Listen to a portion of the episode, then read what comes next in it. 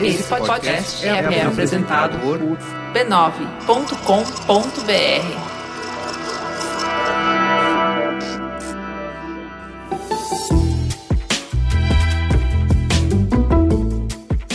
Mamileiros e mamiletes, estamos de volta em mais um programa gostosinho. Eu sou a Cris Bartz, aqui ao meu lado a diva Juva Lauer. Pode passar o café, puxar o banquinho para entrar na roda, porque hoje a gente vai falar de maternidade real, a volta, né? A missão.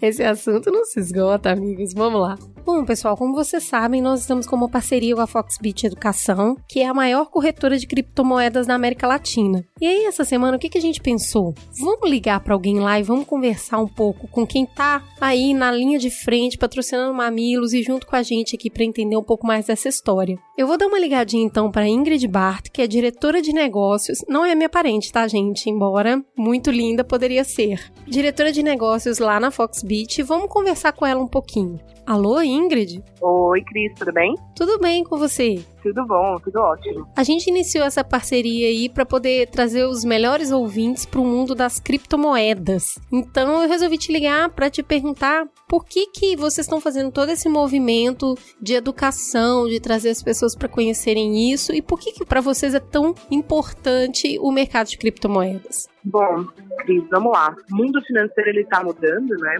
Com a chegada das fintechs, num geral, que são as empresas que prestam financeiros de maneira muito mais tecnológica e tal, as pessoas começaram a observar que realmente tinha bastante coisa para ser melhorada. A criptomoeda, o Bitcoin, surgiu também para melhorar a vida das pessoas, para trazer mais tecnologia, para facilitar, para dar acesso para as pessoas. E a Foxbit, como uma empresa que faz essa intermediação entre quem quer comprar e quem quer vender Bitcoin, a gente se preocupa muito que as pessoas entendam de verdade o que elas estão fazendo. Então, por isso que para a gente é muito importante que elas estudem o Bitcoin. O que é o Bitcoin? O que é o blockchain? Que é a tecnologia que permite que o Bitcoin exista?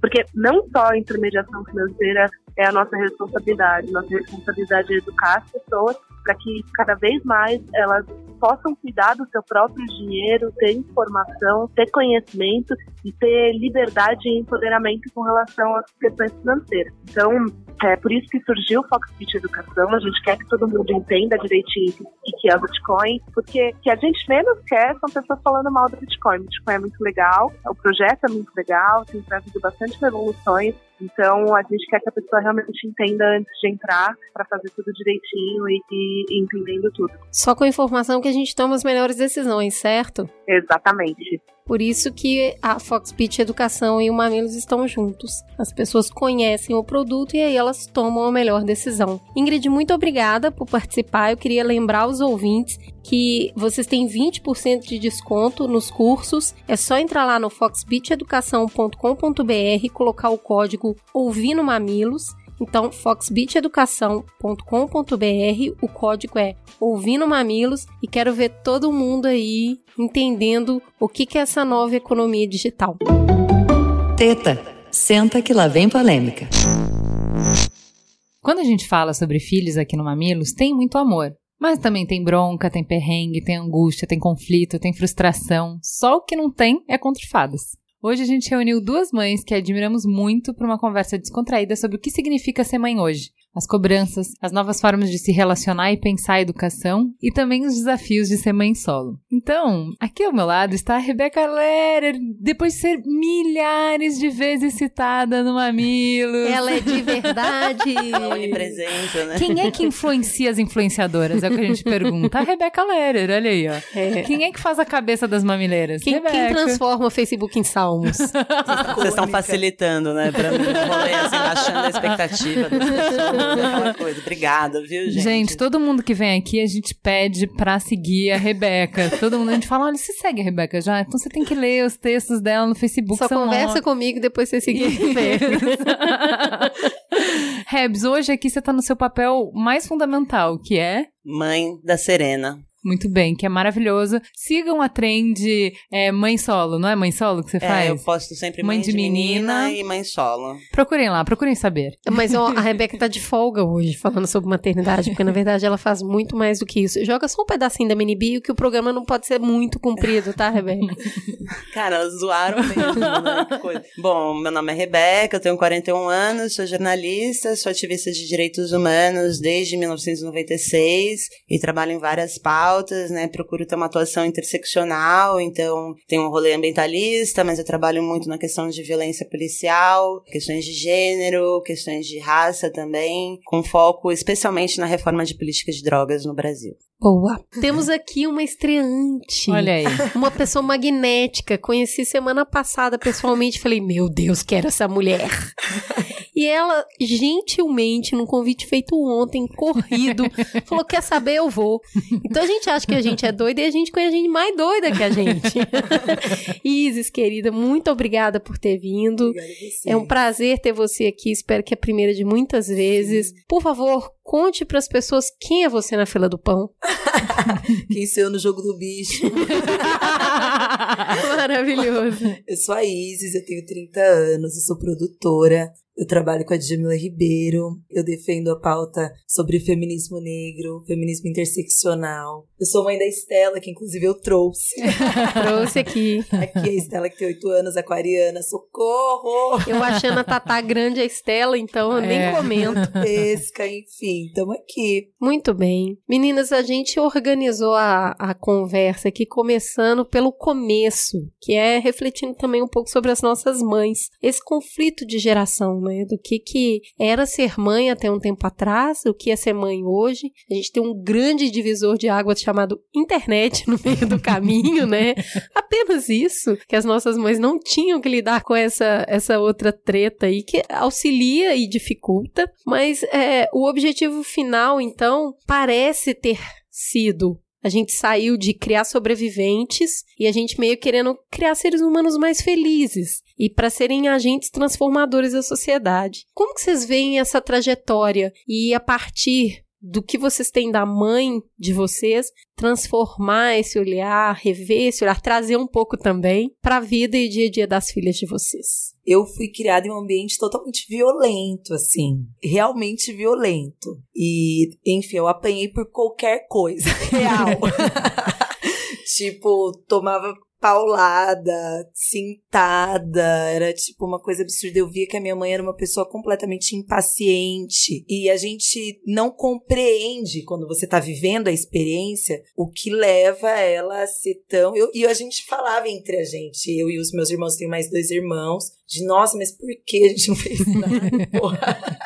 tipo, a gente fazia aquela cúpula, aquela Aham. reunião de cúpula, e tipo, nossa. Eu lembro disso. Mas depois, principalmente a gente que teve e tem acesso à informação, e principalmente a gente que começa, entra numa imersão, né, do que a gente está completamente mergulhada nas pautas sobre feminismo, principalmente sobre feminismo e raça. Então aí você começa a refletir sobre o que levou ela a ser e ter feito tudo isso e todas as coisas que ela fez. Eu não bato na minha filha, por exemplo. E não que às vezes eu não tenha vontade. não, é, é sobre realidade. Não, eu costumo É, falar total. que filho, se a gente não amasse tanto, tacava na parede. Exato. E eu fiquei muito. Eu fiquei muito eh, na semana passada que você falou, é muito mais fácil ser ditador do que ser democrático. E é um exercício diário essa reflexão dentro do contexto da maternidade. Porque aí só voltando, né, até para também falar um pouco sobre a minha mãe, ela não trabalhou, ela foi uma pessoa que ela não teve suporte, ela não teve uma rede de pessoas que fortaleceram ela a ponto dela poder ter é, vida social, dela pensar nela, dela pensar dela, ela não era uma pessoa humanizada. E ela carregava, eu sentia aquele, aquela culpa, né, de se sentir completamente responsabilizada por qualquer coisa, tipo, até mesmo por deixar a gente sozinha. Então, ela demorou muitos anos. Eu lembro que eu já eu devia ter uns 13 anos quando ela entrou, 13 ou 14, quando ela entrou na universidade, que aí a gente podia ficar sozinho em casa. Mas nesse período, até acontecer tudo isso, ela era uma pessoa extremamente violenta, extremamente. Tipo, nível que hoje eu zoo com ela. Eu falo, cara, eu falo, Estela, você não tá ligada à sua avó. Aí minha mãe, não, é tudo uma grande mentira.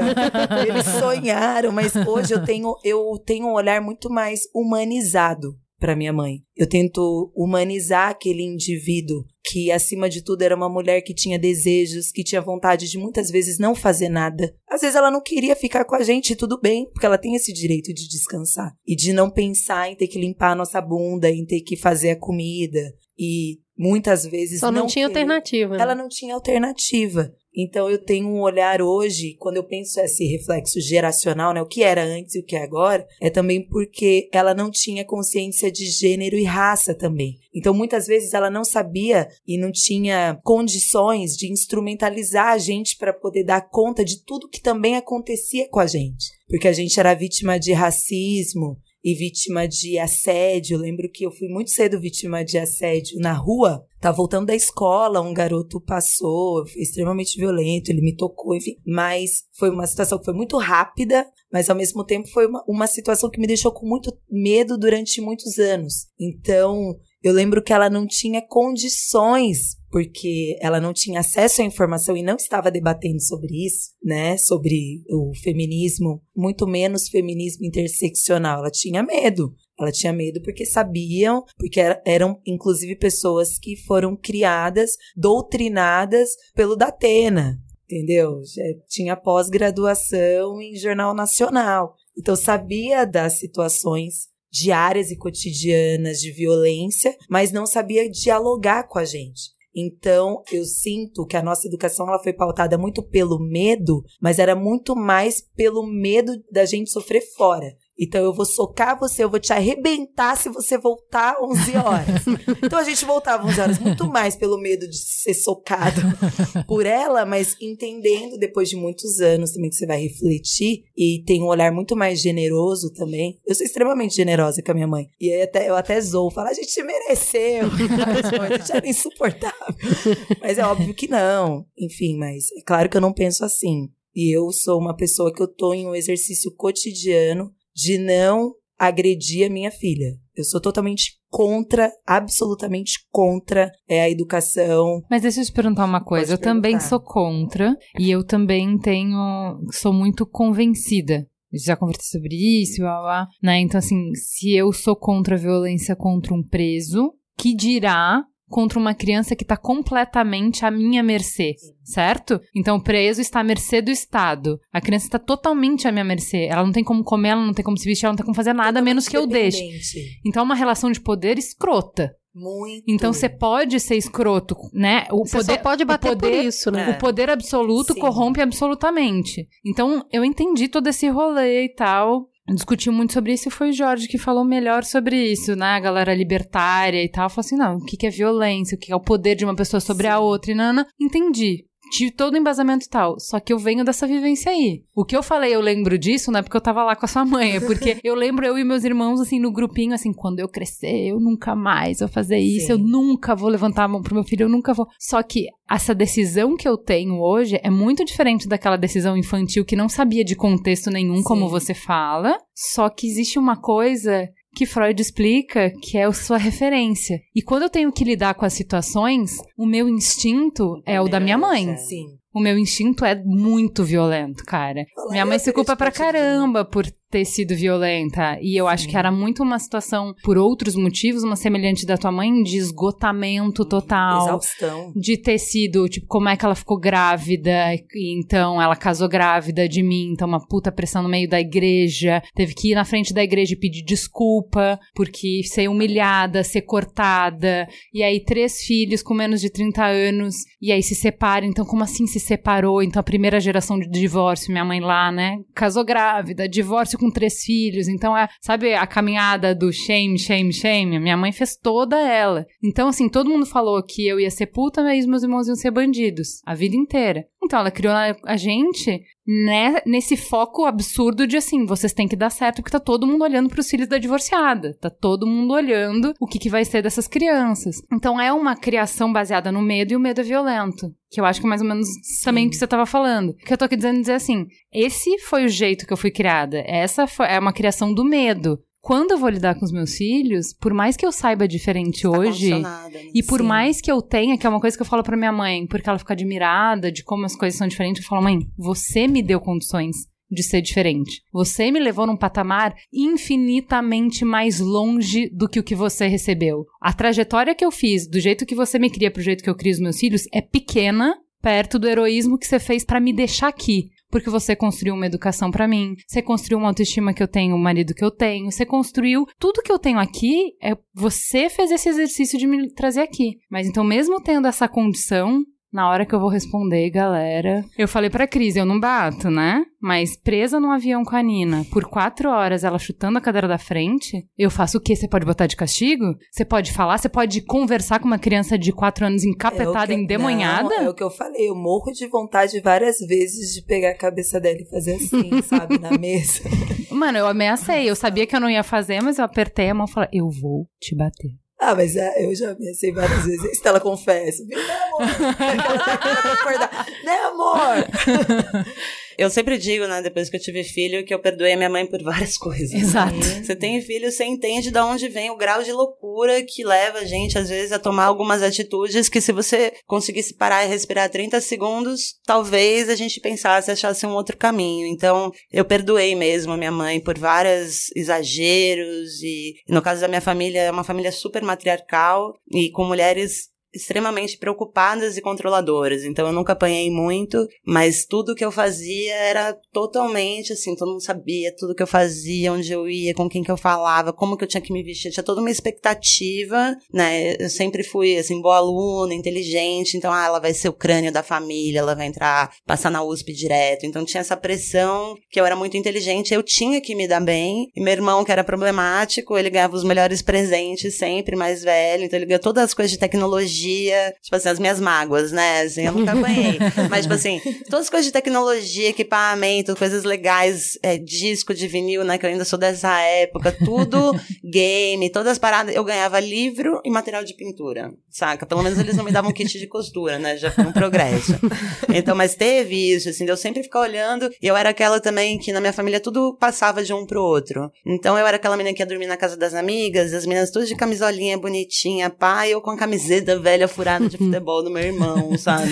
Usando roupa três vezes meu número, porque eu herdava, não tem dinheiro para comprar, vai usar do seu irmão, dos seus primos, rodeada por homens, assim, tipo, ao mesmo tempo que tinha minha mãe. Então, a minha mágoa, digamos assim, foi muito no, na dimensão do feminino, que eu acho que a resposta da minha mãe ao machismo da sociedade, ela também se divorciou em 1981, então foi da primeira geração de mulheres divorciadas com dois filhos pequenos, se meteu a trabalhar, teve uma época que ela tinha cinco empregos, então ela dava aula em três lugares, lugares, depois ela cozinhava para fora, tinha uma costureira que vinha em casa, ela tinha uma confecção, representava artista, ela fazia tipo, eu não via minha mãe. Eu saía pra escola, eu voltava, eu ia dormir, ela chegava 11 horas da noite em casa e eu passava a semana inteira às vezes sem encontrar com a minha mãe. E aí você vê, né, uma mãe divorciada e mesmo depois que ela arrumou, ela casou de novo, o ritmo dela durante muitos anos foi esse. Então, a referência de mulher que eu tenho na minha casa é uma mulher que trabalha, que o eixo da vida dela é trabalhar, a primeira primeira coisa. Ela garante o sustento da casa, então eu de muito cedo nunca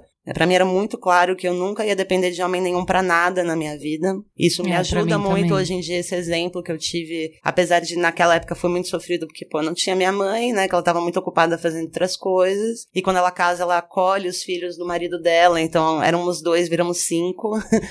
E eram quatro homens e eu, a mais nova, e aí, tipo, todo esse machismo estrutural dentro da família. E aí eu muito cedo fui fazer um rolê de ativismo, né? Eu comecei com 17, 18 anos, fui ser jornalista e tal, e vazei. E foi o meu jeito de encontrar o meu próprio caminho. Eu tive que ter uma ruptura na minha casa, sabe? De eu vou ser a mulher que eu quiser ser, porque se depender dessa minha família judaica, classe média, branca, burguesa de São Paulo, o caminho é faça um bom casamento, tenha vários filhos, uma carreira. Então, a minha treta com a minha mãe era ela ela ousou, ela rompeu várias barreiras, ela voltou para a faculdade quando eu estava na faculdade, ela foi fazer direito, admiro muito, virou estagiária em fórum com quase 50 anos de idade. Eu tenho, acho ela demais, assim, como mulher guerreira batalhadora, não tem nem o que falar. Mas ela se deixou muito em segundo plano e essa, isso para mim é um ponto de honra. Eu sempre disse que independente do que acontecesse na minha vida, eu ia preservar a minha individualidade, eu ia correr atrás dos meus sonhos. Quando eu fui mãe, virei mãe solo, eu mantive isso.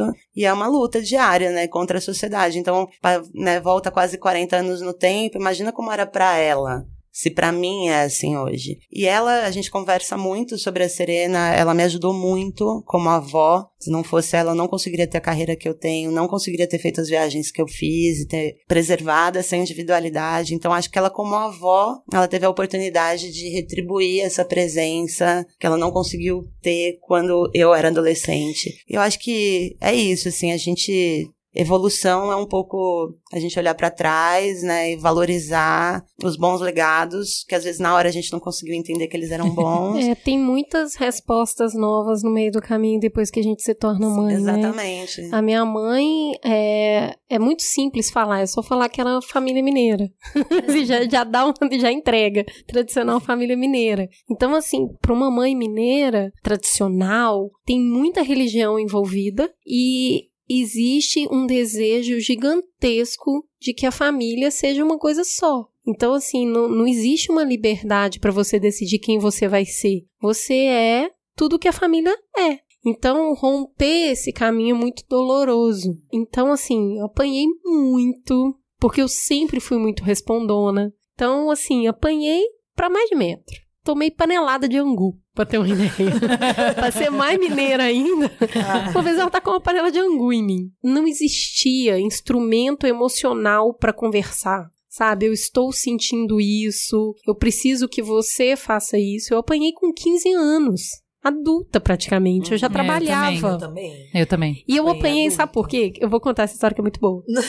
a minha mãe estava no cúmulo do estresse e do cansaço. Como todas as mães aqui, também se separou no início dos anos 80, minha mãe viveu uma relação muito violenta com o pai dela, o pai dela muito controlador, muito violento, e ela amava muito esse pai. O que acontece? Me casa com um homem extremamente violento e controlador. Repetiu, violência no nível assim, inimaginável, de jornal. Um dia resolve se separar, trancos, barrancos, aquela loucura né? Só quem viveu em família muito violenta sabe o que, que é quando acontece uma tentativa de divórcio. É quase uma tentativa de morte mesmo. E como ela não tinha tido uma carreira até então e semi-analfabeta, né, quarta série do primário, começa aquela loucura para tipo, de onde vai sair dinheiro? Porque religiosa separada mineira não vai dar certo. Então a pressão da família foi muito para não se separe. Mas a gente ia morrer, literalmente se não, não houvesse o divórcio. Então ela foi muito corajosa.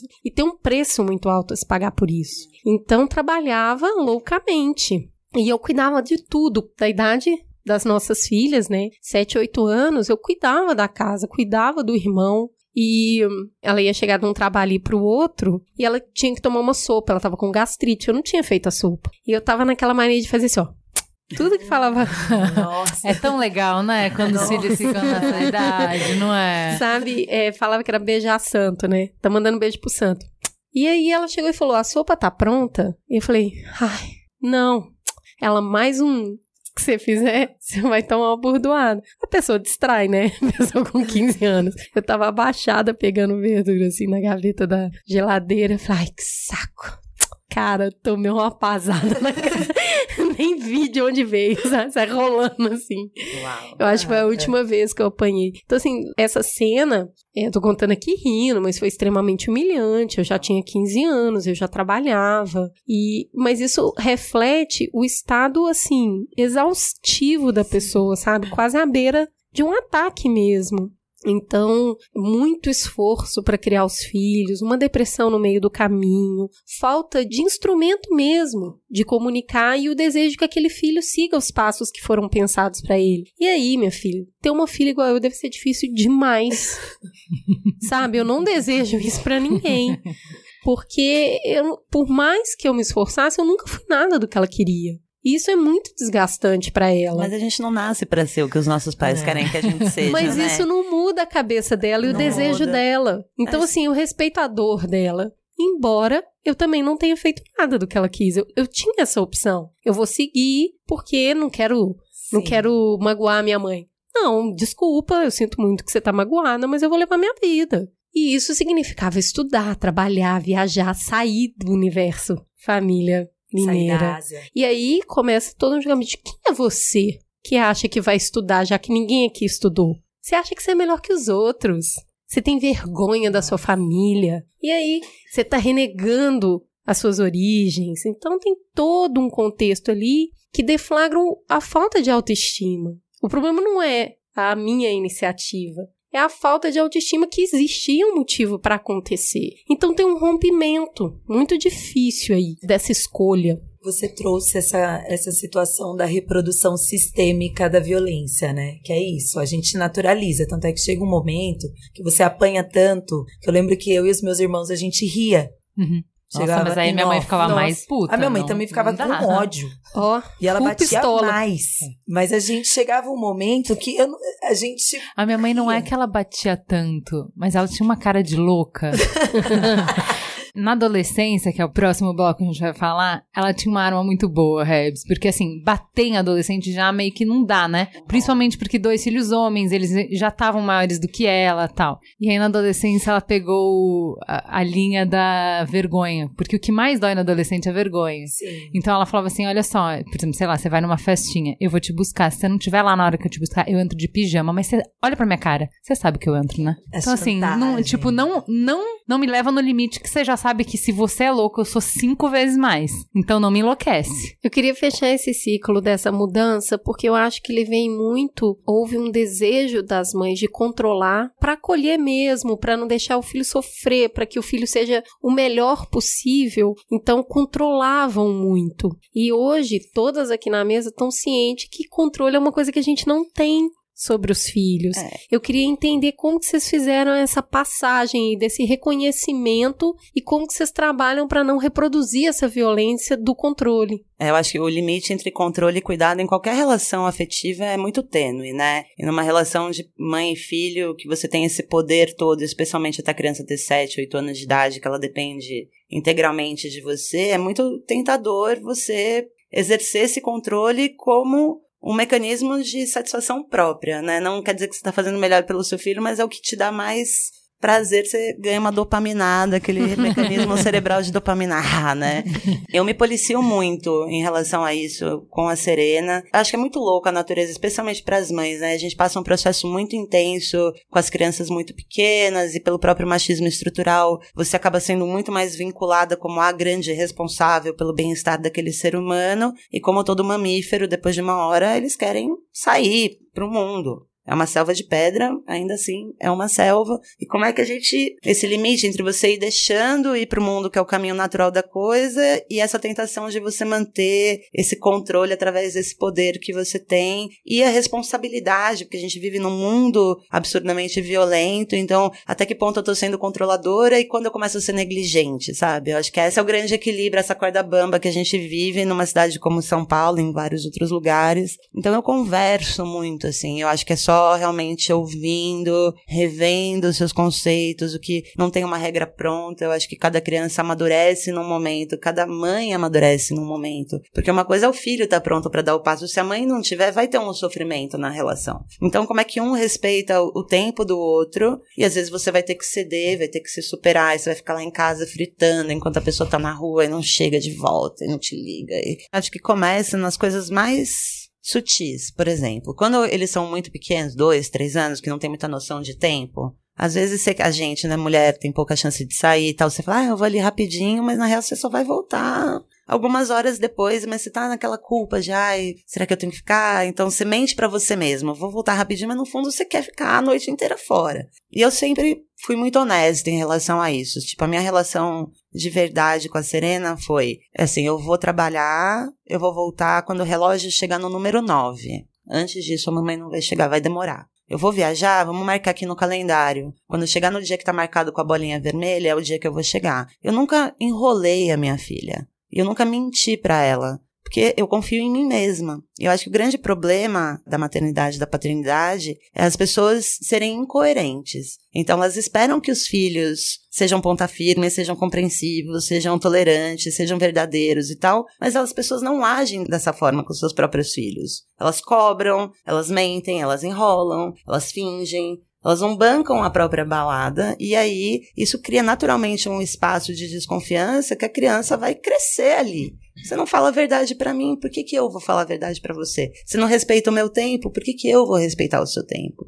Então, acho que, como em qualquer outro relacionamento, tem que ter esse respeito da individualidade do outro, e à medida que a criança vai crescendo, você ir dando mais espaço para ela ser este indivíduo. E se você é bem resolvido e você sabe o que você quer da sua vida, você não precisa projetar suas expectativas no seu filho também, que eu acho que essa é outra. Ele não é a sua identidade. Nossas mães que foram reprimidas e não tiveram toda a chance, a oportunidade pelo próprio machismo, por não terem essa clareza de escolher o que elas queriam fazer, de ser quem elas queriam ser, de poder ter a vida social, a vida amorosa que elas queriam, elas acabam projetando na gente pra gente cumprir o que elas não conseguiram cumprir. Cara, mas sabe? esse era o jeito da mulher. se- Exatamente. Se, se, realizar na vida, né? Era o projeto de filhos, vida. exatamente. Então, assim, olha, eu não vou fazer, mas os meus filhos, Vão, então eu vou sim. botar. E, e se você for pensar. Claro, mulher é mais pronunciado, mas não só. Historicamente, assim, cara, tá, eu não tive acesso a nada, mas eu vou ralar, porque aí meu filho vai ter acesso àquilo. Ele quer? Ele, Exatamente, não, não exato. tem. É meu.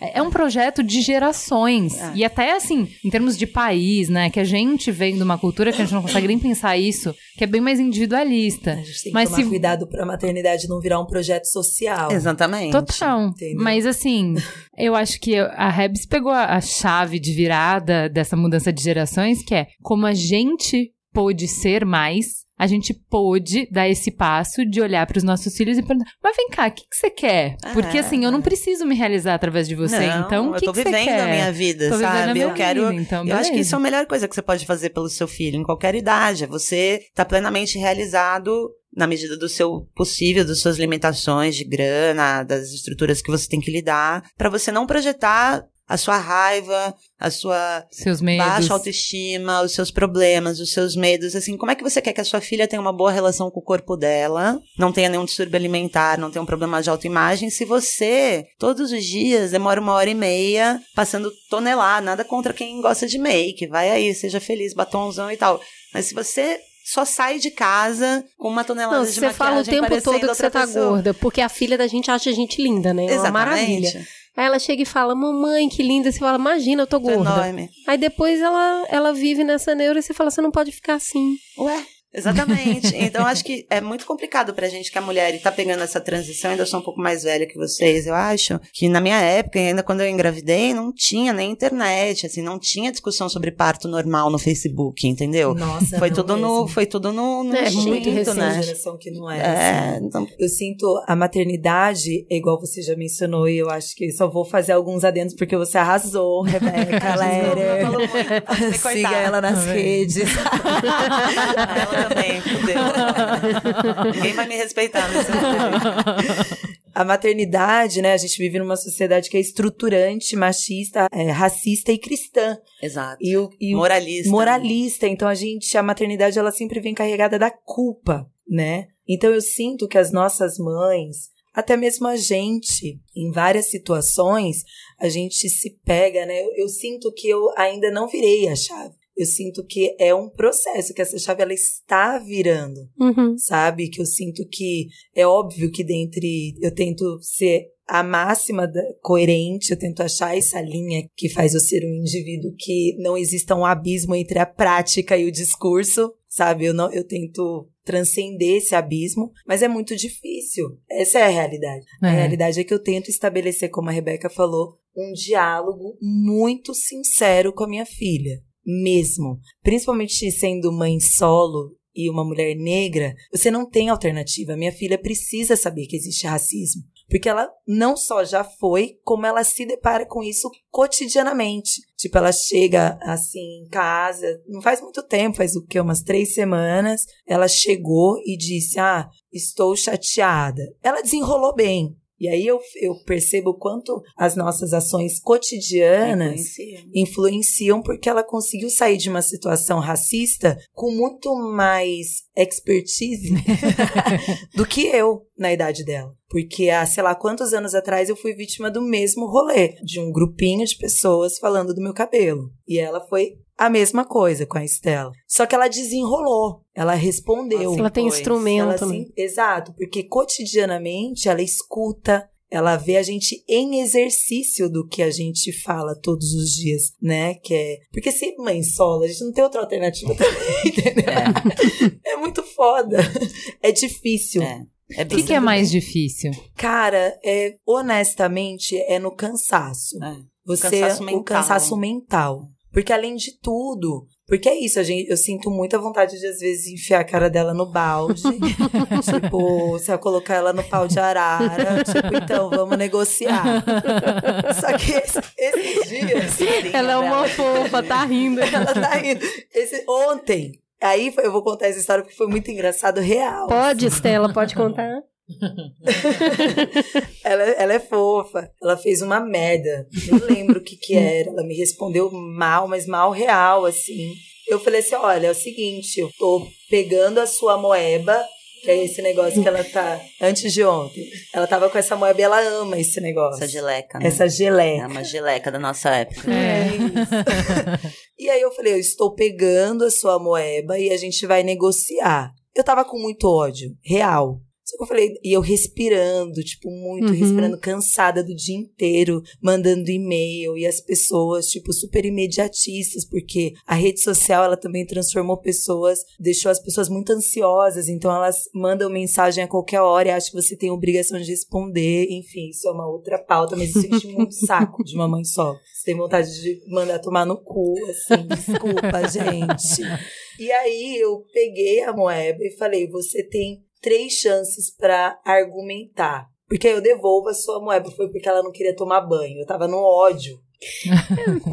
Pra quê, né? Tipo, ok. E pra quê? Você tá entendendo? E aí, É sério mesmo que eu tenho que ter essa conversa, É. sabe? Tipo, você não pode facilitar pra mim hoje, eu tô super cansada. Tem que explicar que você tem que tomar banho, sabe? entendeu? Sério. E aí eu, eu ia deixar correr. Eu falei, não, vou deixar correr, foda-se, dorme um dia suja mesmo, e é isso. Só que eu falei, não. Só que é isso, ela, ela tá querendo negociar, então vamos negociar. Foi um dia que eu tava bem mãe preta, com o braço, com a Mão na cintura. chaleira. Posição chaleira.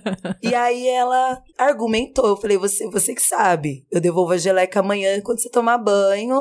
Ou então você argumenta e aí eu faço uma avaliação do- da sua argumentação e a gente segue, eu devolvo. E aí, no primeiro momento, ela foi escrota. No primeiro, ela teve três chances. O primeiro, ela foi, usou um tom que eu achei muito desrespeitoso. Eu falei, eu não falo assim com você, como assim? É isso que eu Não. sempre uso. Eu falo assim com você, eu não grito com eu você. não grito, então que que, isso? tá isso? assim é, eu, fi- até, tipo, eu até ri depois. Falei, que isso? O segundo argumento, ela me chantageou. Eu fiquei de cara com isso. Tipo, eu falei, nossa, ela me chantageou. Ela disse, não vou te dar o presente do dia das mães. Eu falei, eita, assim, não foi aprovado porque você me chantageou. Eu não uso de chantagem, Isso não- eu não a tô gente te não chama isso de coagindo. argumento. Isso não é argumento, isso é coação. e eu tava já rindo horrores por dentro, porque eu tinha que mostrar o mínimo de seriedade. Na terceira vez, ela foi obrigada a refletir. Ela precisou refletir. Tipo, como ela ia falar comigo, de forma que eu não me sentisse desrespeitada, porque eu não desrespeito ela. Tipo, de forma que ela não me chantageasse, porque eu não chantageio ela, pô. Tipo, o que que é isso? e também, tipo, sendo respeitosa, é o mínimo. Assim. Então, essa linha tênue. que Ah, não, Rebeca- peraí, eu quero saber. Ela dormiu sem final, banho ou não? Não, ela, ela tomou banho. ela disse que ela disse que ela foi sacana. Ela reconheceu. Ela reconheceu. Ela começou reconhecendo que ela foi sacana. Tipo, que ela poderia ter sido muito mais legal Sim. mesmo. Ela falou, eu poderia ter sido mais legal. Só que ela, ela fez questão de, nesse dia, que eu também tava extremamente cansada de ser chata pra caralho. Só que foi um dia que eu também falei, amor, você tá chata Hoje pra caralho, não. mas eu também sou, então vamos aí, então. Vamos ver quem é mais xarope. Então eu acho que, assim, a dificuldade, eu acho que tá em negociar o tempo todo. Então, mas isso você cansa muito, pessoa. gente. Cansa. Cansa pra cacete também. Negociar. Eu acho que isso é um, um cansaço que a gente tem a mais, além das nossas Uhum. mães, que assim, que é o que a Cris quis dizer com é mais fácil ser ditador, porque democracia requer, tipo, todo mundo sentar na mesa e negociar. E, é E assim, a gente tem um zilhão de situações no dia a dia, entendeu? Não, é E aí, se você vai negociando cada pequena coisa, tudo fica muito atravancado, tudo fica muito devagar. Quando tudo você fica... é mãe solo, não tem democracia nenhuma Mas pra é você, isso. sabe? Porque você não pode escolher. E não tem nem Exato. troca, É, né? e Não tem troca. Então, assim, não tem ninguém pra te ajudar, teoricamente. Então, Porque se tipo, você tá exausta de um lado, É. do outro lado tem alguém bem tranquilo. É. Essa é a reflexão que tem que ser feita. Então dentro você sente muita raiva na, na maternidade solo. Porque quando você chega nesse ponto e você tá abrindo mão, né? Pô, eu queria só ficar pelada ouvindo música agora. Tipo, eu não queria ter que me preocupar com o jantar, que eu tenho que pôr na mesa daqui a pouco, em acordar às 5h40 da manhã porque ela tem colégio. Eu queria ficar assistindo um filme até 3 horas da manhã, não posso. E no meu caso, assim, quando eu amamentei a Serena até 14 meses, e logo que eu desmamei dela, eu fui fazer um protesto lá em Santarém, no Pará, que deu uma pau, assim, a gente ap- apanhei, apanhei de ruralista, apanhei da polícia, a galera foi presa, virei uma noite na frente da delegacia, e tipo, foi a primeira viagem mais, mais, né, mais porrada, assim, que eu fiz, e a Serena ficou em Manaus, na época eu ainda era casada com a família do meu ex-marido, e assim, quando baixou a adrenalina naquela noite, quando a gente saiu da delegacia, e eu machucada, e, e que eu me dei conta do risco que eu tinha corrido de não voltar inteira pra casa, com o neném em casa, eu desabei. Eu desabei. Porque eu senti naquele momento que era interesse. Até eu ainda era casada, mas eu já sabia que ah, tava na minha na minha responsa, saca? Aquela criança. Eu tinha que voltar pra casa e eu não podia mais fazer aquilo. De sair sem saber quando que eu ia chegar em casa. Então, depois, essa foi a última ação direta que eu participei, como linha de frente, que era uma coisa que eu amava fazer. É a coisa que eu mais gosto de fazer na vida. E aí eu virei coordenadora, virei porta-voz, virei. Fui fazer outros papéis no rolê do ativismo para reduzir o risco de eu não estar disponível para minha filha. E depois que eu me divorciei, isso triplicado por 500. Então, cada passo que eu dou fora da minha casa, cada viagem que eu vou fazer, eu deixo a geladeira pronta, tem toda uma logística, um planejamento, eu sei o que ela vai comer cada dia, eu sei quem vai buscar, quem vai levar, como é que eu mantenho a rotina dela, isso custa muito dinheiro. Então eu geralmente trabalho 16 horas por dia há 20 anos, entendeu? Eu sempre fui meio workaholic, mas depois de manhã não tem mais a opção, ah, quero ficar um mês agora trabalhando menos. Não dá, senão não dou conta de fazer tudo. E aí, o que, o que, que fica em último lugar para uma mãe solo? Como uma pessoa que tem uma carreira como a minha? A vida pessoal, né? A vida social e a sua vida amorosa, romântica, porque é muito difícil você ter disponibilidade afetiva mesmo para se doar para outras pessoas, para abraçar um relacionamento, para construir uma coisa de novo, sabe? Tipo, É, se é pra gente que é casada difícil manter, imagina construir. a- sabe, envolver uma. E assim, meus pais foram separados, meu pai casou seis vezes. E essa dinâmica de você trazer novas pessoas para a vida do seu filho que depois vão embora é muito complexa. Então eu nunca quis expor a Serena a isso. Então, assim, tem, tem toda uma responsabilidade que vem quando você é mãe solo e por você ser mulher. Então, ah, você vai deixar sua filha pra ir pra balada? Uma coisa é você deixar pra ir trabalhar. Porque as pessoas já reclamam. Rebeca, Quem tá cu- acontece... Não é? É que você vai pra um show, você vai pra um festival e vai voltar só amanhã, mas quem tá cuidando da Ou sua quando filha? você tá lá. Essa É. pergunta é a pergunta cabal. É, mas Quem tá com a sua filha? Quem tá cuidando da sua filha? Quando Eu que que perguntam isso pros sempre pais? isso. A gente escuta muito isso, tá? É. Porque é como se o marido não existisse. Exatamente. Agora imagina pra gente que não, que as pessoas Que- que ele sabem não existe mais- mesmo, né? Agora, nunca, ah, tá, é o pai dela que tá cuidando? Nunca me perguntaram se é o pai dela que tá Exato. cuidando. É. Ah, ela tá com a sua mãe? É a primeira pergunta. Quem tá cuidando? É a sua mãe? Então, você ser mãe solo é e aí você sente muita raiva, porque tem muitas vezes que eu queria estar com um boy, eu queria estar na balada, entendeu? Eu queria estar fazendo uma massagem, eu queria ter 200 conto no final do mês pra ir passar um dia no spa, spa. tá ligado? E eu Não não tenho rola. esse dinheiro. Nunca sobra esse dinheiro pra mim. Tipo, uma coisa, a culpa onde tá pra mim? É, eu fui viajar pela primeira vez desde que a Serena nasceu. Eu fiquei 15 anos sem tirar um mês de férias. Em 2016 eu guardei um dinheiro Acompanhei essa e viajei uma- um mês sozinha. E fui só fazer o que eu queria. E o que, que eu fiz, meu? Balada. Fiquei um mês caindo na night. Me estraguei. Porque fazia muito tempo que eu não conseguia fazer isso. Sem ter que dar satisfação da hora que eu cheguei, do estado que eu cheguei em casa, saca? Eu tinha que esperar 15 anos depois que a Serena nasceu. Uma das principais coisas que eu percebo da minha mãe, que passou muito tempo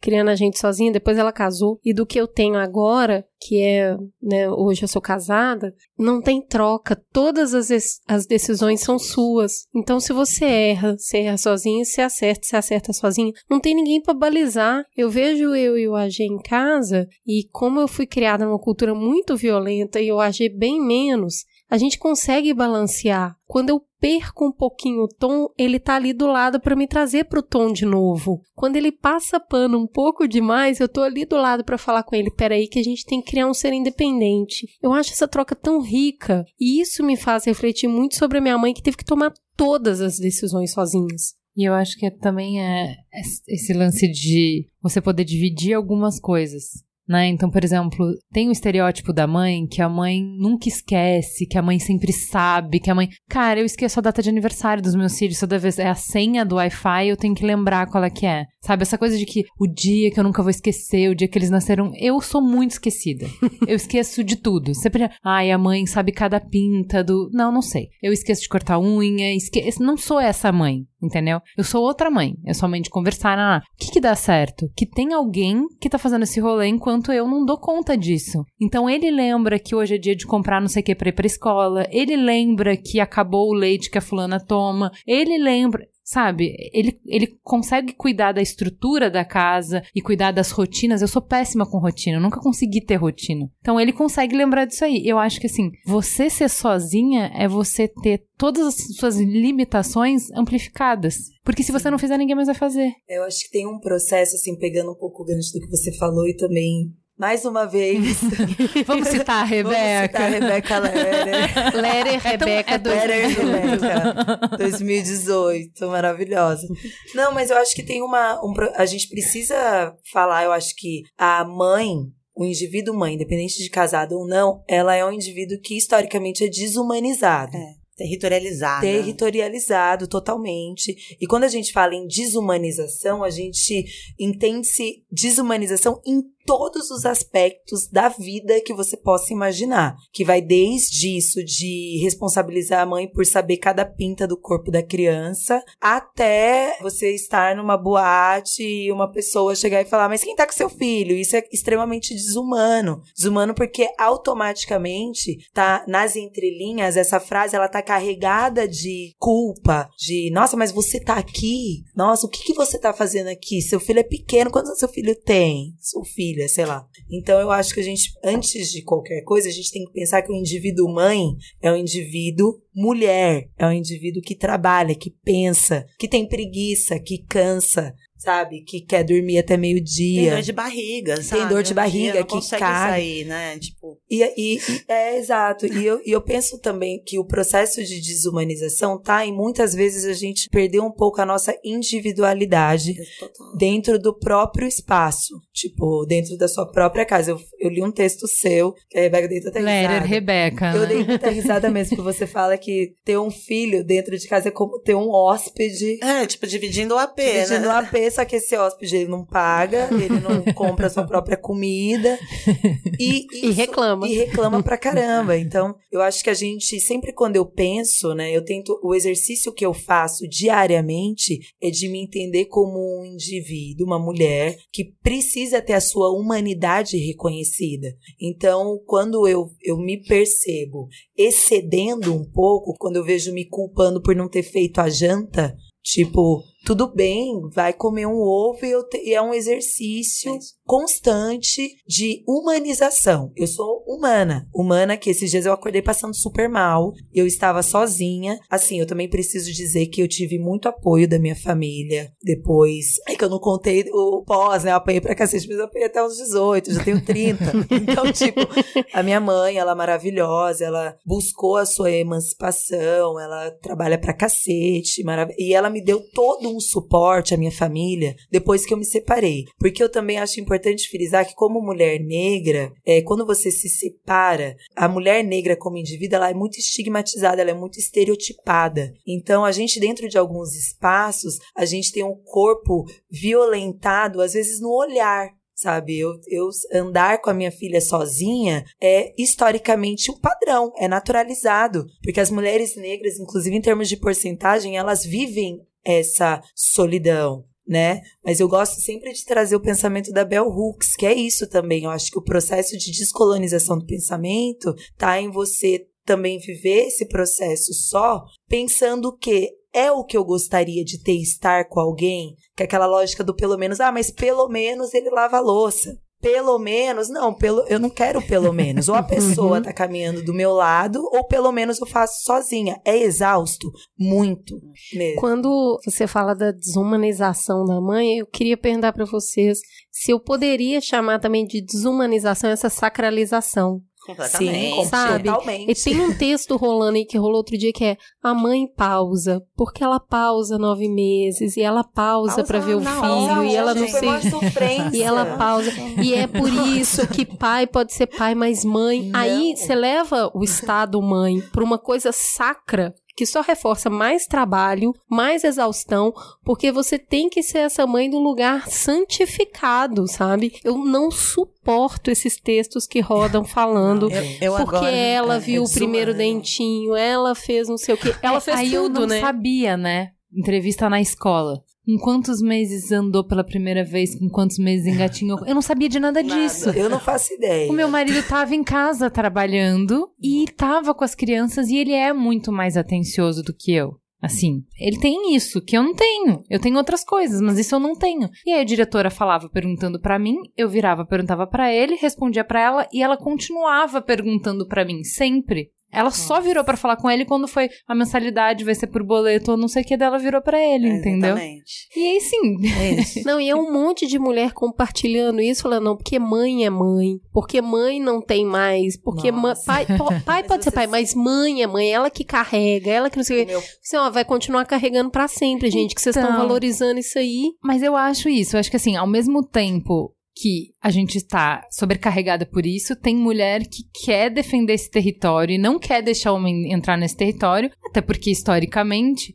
esse foi o único espaço de poder que a gente tinha. A gente pare o herdeiro. Então, se eu tiver controle sobre o herdeiro, eu tenho o, o jeito de controle que eu posso ter. Então, não, ninguém mais sabe cuidar desse bebê. A mãe é essencial e só eu sei cuidar, porque se alguém chegar perto dele, não, não rola. Então, eu também vejo um pouco isso. Eu vejo amigas que se sentem empoderadas por essa narrativa da mãe sagrada, da mãe que sabe tudo e bababá, e não querem deixar abrir espaço também. Ah, cada uma, cada uma, né? É, Eu e aí não julgo. abre espaço pra mãe, não abre espaço pra sogra, não abre espaço pro marido, porque ela que sabe, porque ela que consegue, porque, porque ela se sente importante dessa maneira, mas é sufocante. Ah, talvez ela nunca tenha se, se sentido valorizada em um outro aspecto da vida dela, e aí vem uma criança que ela é protagonista naquele rolê, então ela aproveita aquilo pra até se ressignificar como mulher. Acontece, é muito comum isso, né? Agora, eu queria contar uma coisa, eu tive um papo com a minha filha esses dias, a gente tem falado muito sobre sexo, né? Porque ela vai fazer 15 anos, então a pauta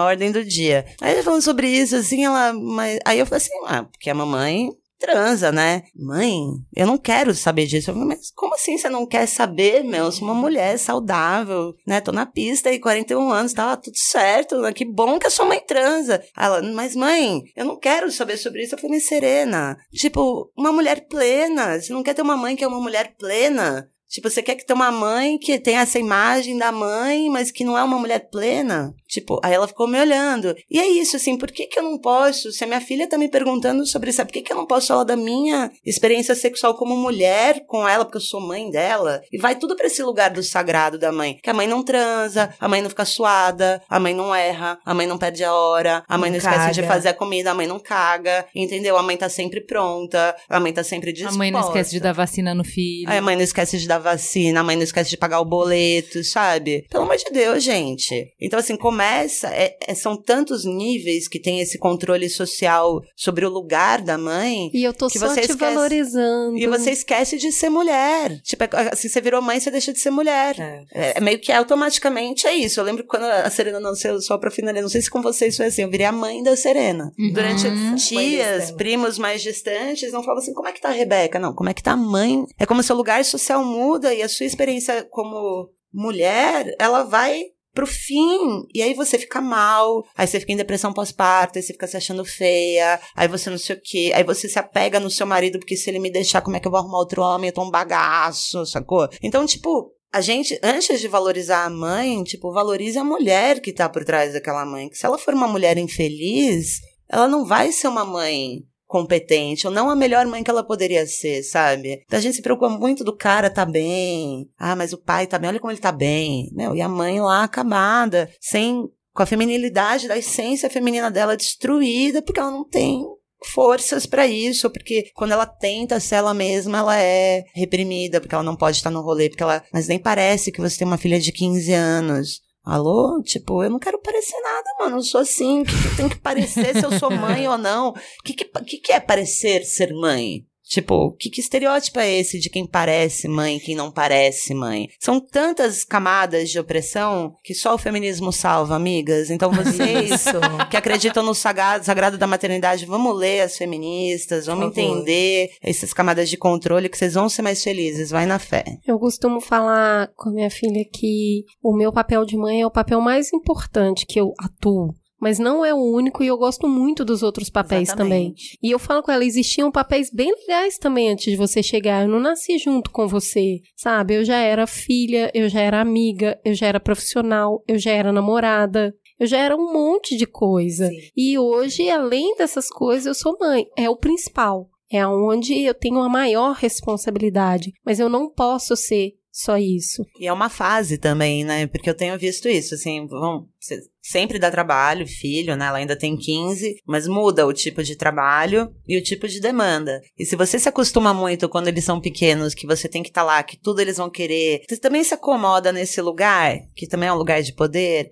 E aí quando eles crescem e eles vão pra uma coisa, tipo hoje, a Serena não quis vir aqui comigo e ela tá numa fase que quanto mais ah, rolê com os Serena, amigos... eu queria que você Quanto mais rolê com a, com a galera ela fizer, melhor, né? Tipo, ela, ela- até me divirto com a minha família, mas ela quer mesmo estar no rolê com os amigos, como quem nunca teve 15 anos, né? Que bom, acho saudável. Mas eu fico meio magoada às vezes, eu queria que ela viesse comigo. E essa separação, que é, é mamífero mesmo, a gente esquece que a gente é bicho, sabe? A gente também fica complexificando muita coisa demais. E essa coisa do instinto, sem a romantização da família Doriana, sacou? Mas do instinto, do cuidado, a gente nasce com isso pra perpetuar a espécie. Precisa desse nível de cuidado durante vários anos até o mini mamífero tá pronto pro mundo. Só que na hora que o mini mamífero tá pronto pra voar, você fica na noia. Porque, ai, agora meu filho que eu criei, que eu gastei todo esse tempo, que eu deixei tanto abrir mão de tantas coisas, e Uhum. trabalhei tanto, me esforcei, pessoa uma vai fatura absurda, né? Eu só tô esperando minha filha fazer Tô 18 anos pra cair no mundão, entendeu? Tipo, eu tenho planos pra quando ela crescer. E eu fico chocada que as pessoas abrem mão de fazer planos pra quando os filhos crescerem, sabe? Eu tô só esperando mudar a fase de novo, daqui a pouco ela vai ter 18 e ela vai querer fazer o rolê dela, pra eu poder ir fazer meu trabalho humanitário no, no norte do país, fora do país, sacou? Fazer meus rolês. Eu tive que dar esse pause de 18 anos. Mas não quer dizer que eu Uhum. vou abrir mão. E a nossa vida é muito mais longa que isso. É um né? Não pode privilégio. esquecer. Exatamente. Você não pode esquecer. E, e esse é um privilégio meu, de poder fazer este plano, de, obviamente, muito trabalho. Meus amigos falam, você é muito mal-humorada, você é muito marrenta. Meu, eu tô trabalhando, eu tô cansada, eu tô lidando com violação de direito humano o dia inteiro. Então, não vem falar do meu humor.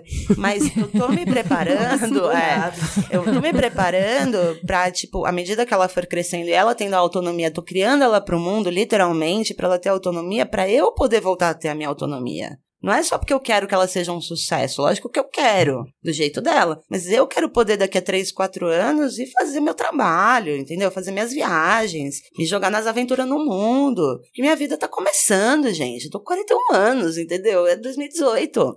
Então, assim, isso mudou. Isso é geracional. Isso de eu fazer um plano para quando a minha filha fizer 18, eu tá começando uma nova fase na minha vida. A gente não ouvia as nossas mães pensando Imagina. assim.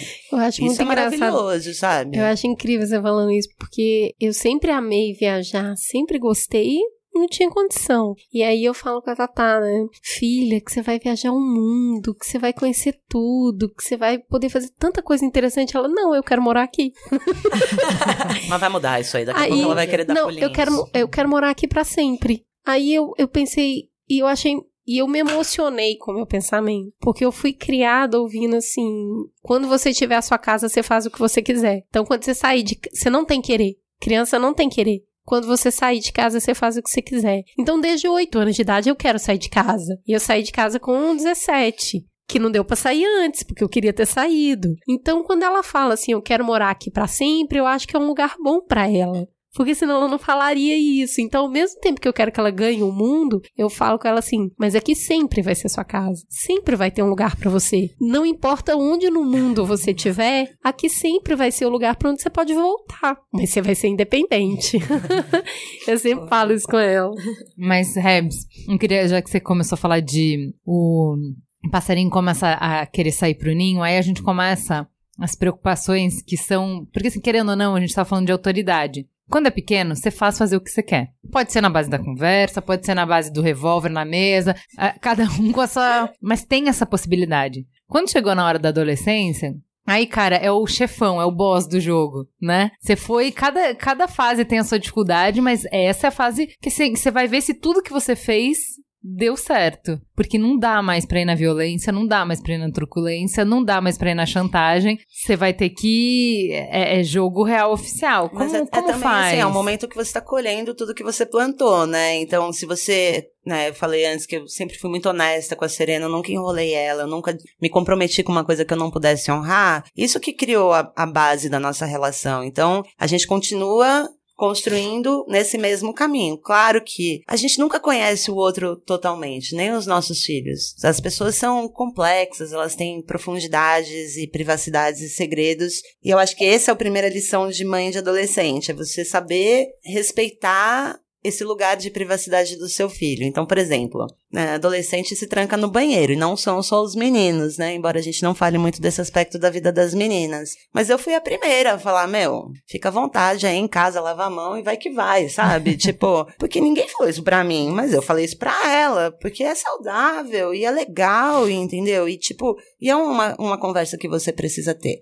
Agora eu vou dar um outro exemplo. É, eu tenho um conhecido que ele fuma maconha. Mas ele tem a coisa de não fumar maconha na frente dos filhos, que ele tem um alto moralismo, assim, que ele se auto-sabota pelo que ele mesmo gosta de fazer, né? Que eu acho isso bem louco. E aí ele Tipo, ele tem um consultório que é na frente da casa dele, então chega de noite, ele depois do jantar, que ah, eu tenho que passar no consultório. Então, ele inventou uma história para os filhos dele para encobrir um hábito dele, um alto preconceito que ele tem com uma coisa que ele faz, na base da mentira. Aí ele vai, ele volta com um cheiro, não sei o quê, com o olho vermelho. E a criança não é burra, ela tá vendo que todo dia ele tá criando aquela rotina, e se um dia ela sentir aquele cheiro de maconha e ver com o olho vermelho, o que, que ela vai fazer? Ela vai mentir a respeito, porque ela foi educada assim. Sobre isso aqui, a gente mente. Então não adianta você se comportar como adulto e ser incoerente, enrolar seu filho e depois quando ele for adolescente você cobrar que ele te conte as coisas, que eu acho que ser pai ou ser mãe é o maior enquadro que a vida pode te dar. É um enquadro de coerência. Tudo que você fizer vai ser cobrado lá na frente. É hora de você se bancar nas coisas que você faz bem e nas coisas que você não faz tão bem, melhorar no possível, sacou? Então não adianta você ter uma postura com seu filho quando ele crescendo e quando ela é adolescente, tipo, então, com a Serena agora, a gente já teve todas as conversas sobre temas tabu e polêmicos. E não foi difícil, porque eu tenho clareza sobre o que eu penso. E tenho tranquilidade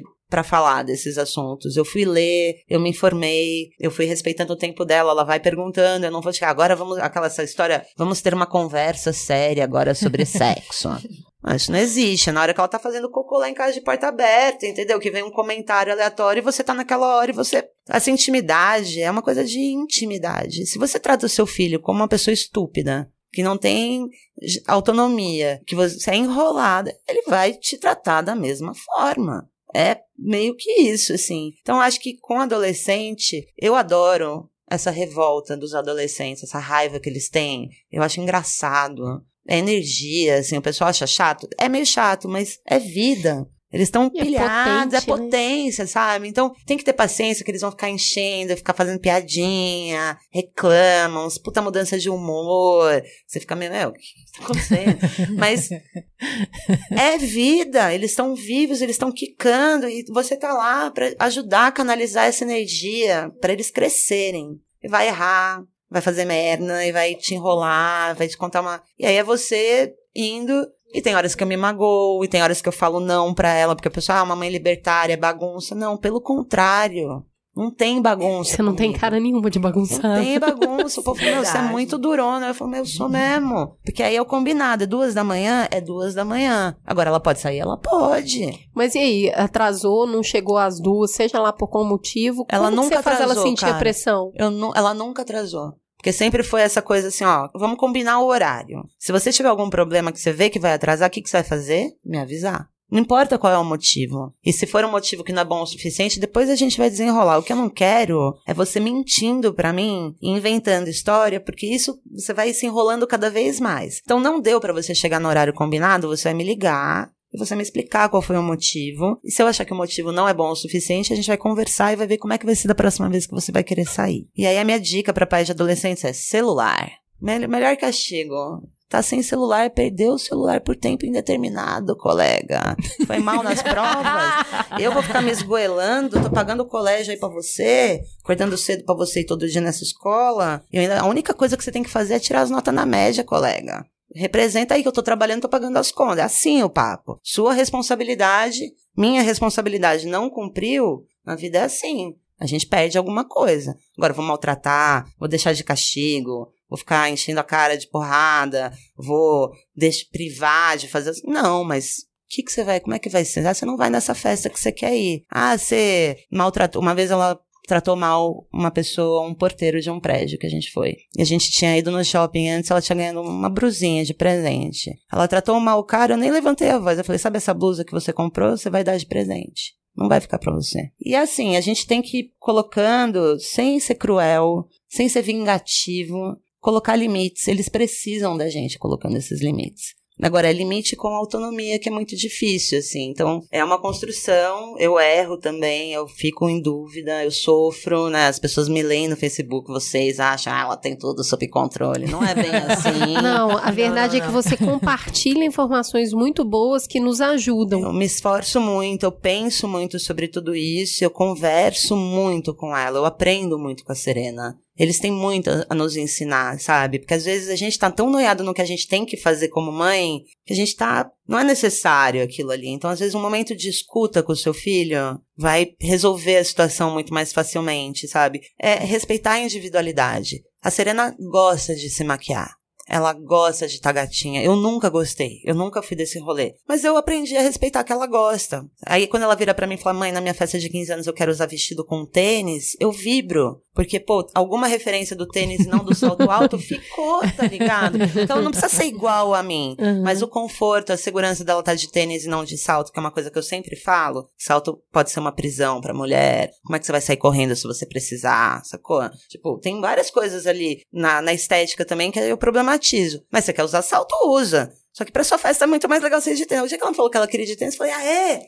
Uma vitória, entendeu? Eu não preciso brigar com ela porque ela quer usar maquiagem. Mas eu posso ter uma vitória ali dela usar um tênis, tá ligado? Então, é isso, é respeitar a individualidade e confiar em você mesmo, na educação que você tá dando pro seu filho. Se você ficar muito prendendo a pessoa, o que, que isso tá dizendo para ele? Não confio em você. Eu acho que tem uma coisa maravilhosa que a gente tem a liberdade de fazer hoje em dia, que é incentivar e ajudar os nossos filhos a conhecerem o próprio corpo deles, independente da idade. A Tata, desde muito pequenininha, a gente faz isso e ela acha muito incrível que ela é pretinha, a periquita dela é rosinha. Isso para ela é divertidíssimo. Tipo, que engraçado, né? Tem uma parte do meu corpo que é rosa. e reconhecer e olhar no espelho e ver aquilo e perguntar o que, que é cada coisa. É e ela aprende a cuidar da higiene dela porque ela tá aprendendo a entender o corpo dela. E aí muitas vezes eu falo com ela: o que, que você tá com essa mão suja na periquita? Você é louca? Vai lavar essa mão. Não é tira a mão da periquita, é põe a mão limpa. Exatamente. É pôr a mão limpa aí, não pode pôr ela suja. E não criar tabu com as coisas que vão ser perguntadas. exatamente. Rebs, a gente viu que. no- a gente fez um programa sobre AIDS que não só o número de infectados com HIV, mas que estão desenvolvendo a doença. Que hoje em dia, pelas condições que a gente tem, não existe motivo nenhum pra você desenvolver a doença. Porque mesmo que você seja infectado, o tratamento tá aí, Sim. é, tá tudo aí pra você nunca desenvolver a doença. Pra inclusive nem ter carga viral. E o número aumenta das duas coisas, tanto de infectado quanto de pessoas desenvolvendo a doença, principalmente entre jovens. E aí, a gente teve o estalo, nesse, eu tive o estalo nesse programa, porque pra mim eu ouvia muito assim, ah, porque o que a gente precisa é de educação, de educação. E eu, eu não entendia, porque tem tanta campanha de use camisinha, que eu pensava, tipo, é óbvio, os jovens sabem que tem que usar camisinha. E aí, nessa conversa, ficou claro que, tipo, não tem nada a ver com isso, não é use camisinha. Porque você sabe que tem que usar camisinha, mas você tá num relacionamento abusivo, que é uma coisa super fácil de estar na instabilidade da adolescência, na falta de referência de outros relacionamentos da adolescência. É, tipo, é super comum, é super. é, seria mais, até mais óbvio. Que poder que você tem pra dizer não? Que poder que você tem pra escolher? Que poder que você tem? Então são essas conversas que a gente tem que ter, e não a conversa use camisinha. É lógico. Nossa, gente. Entendeu?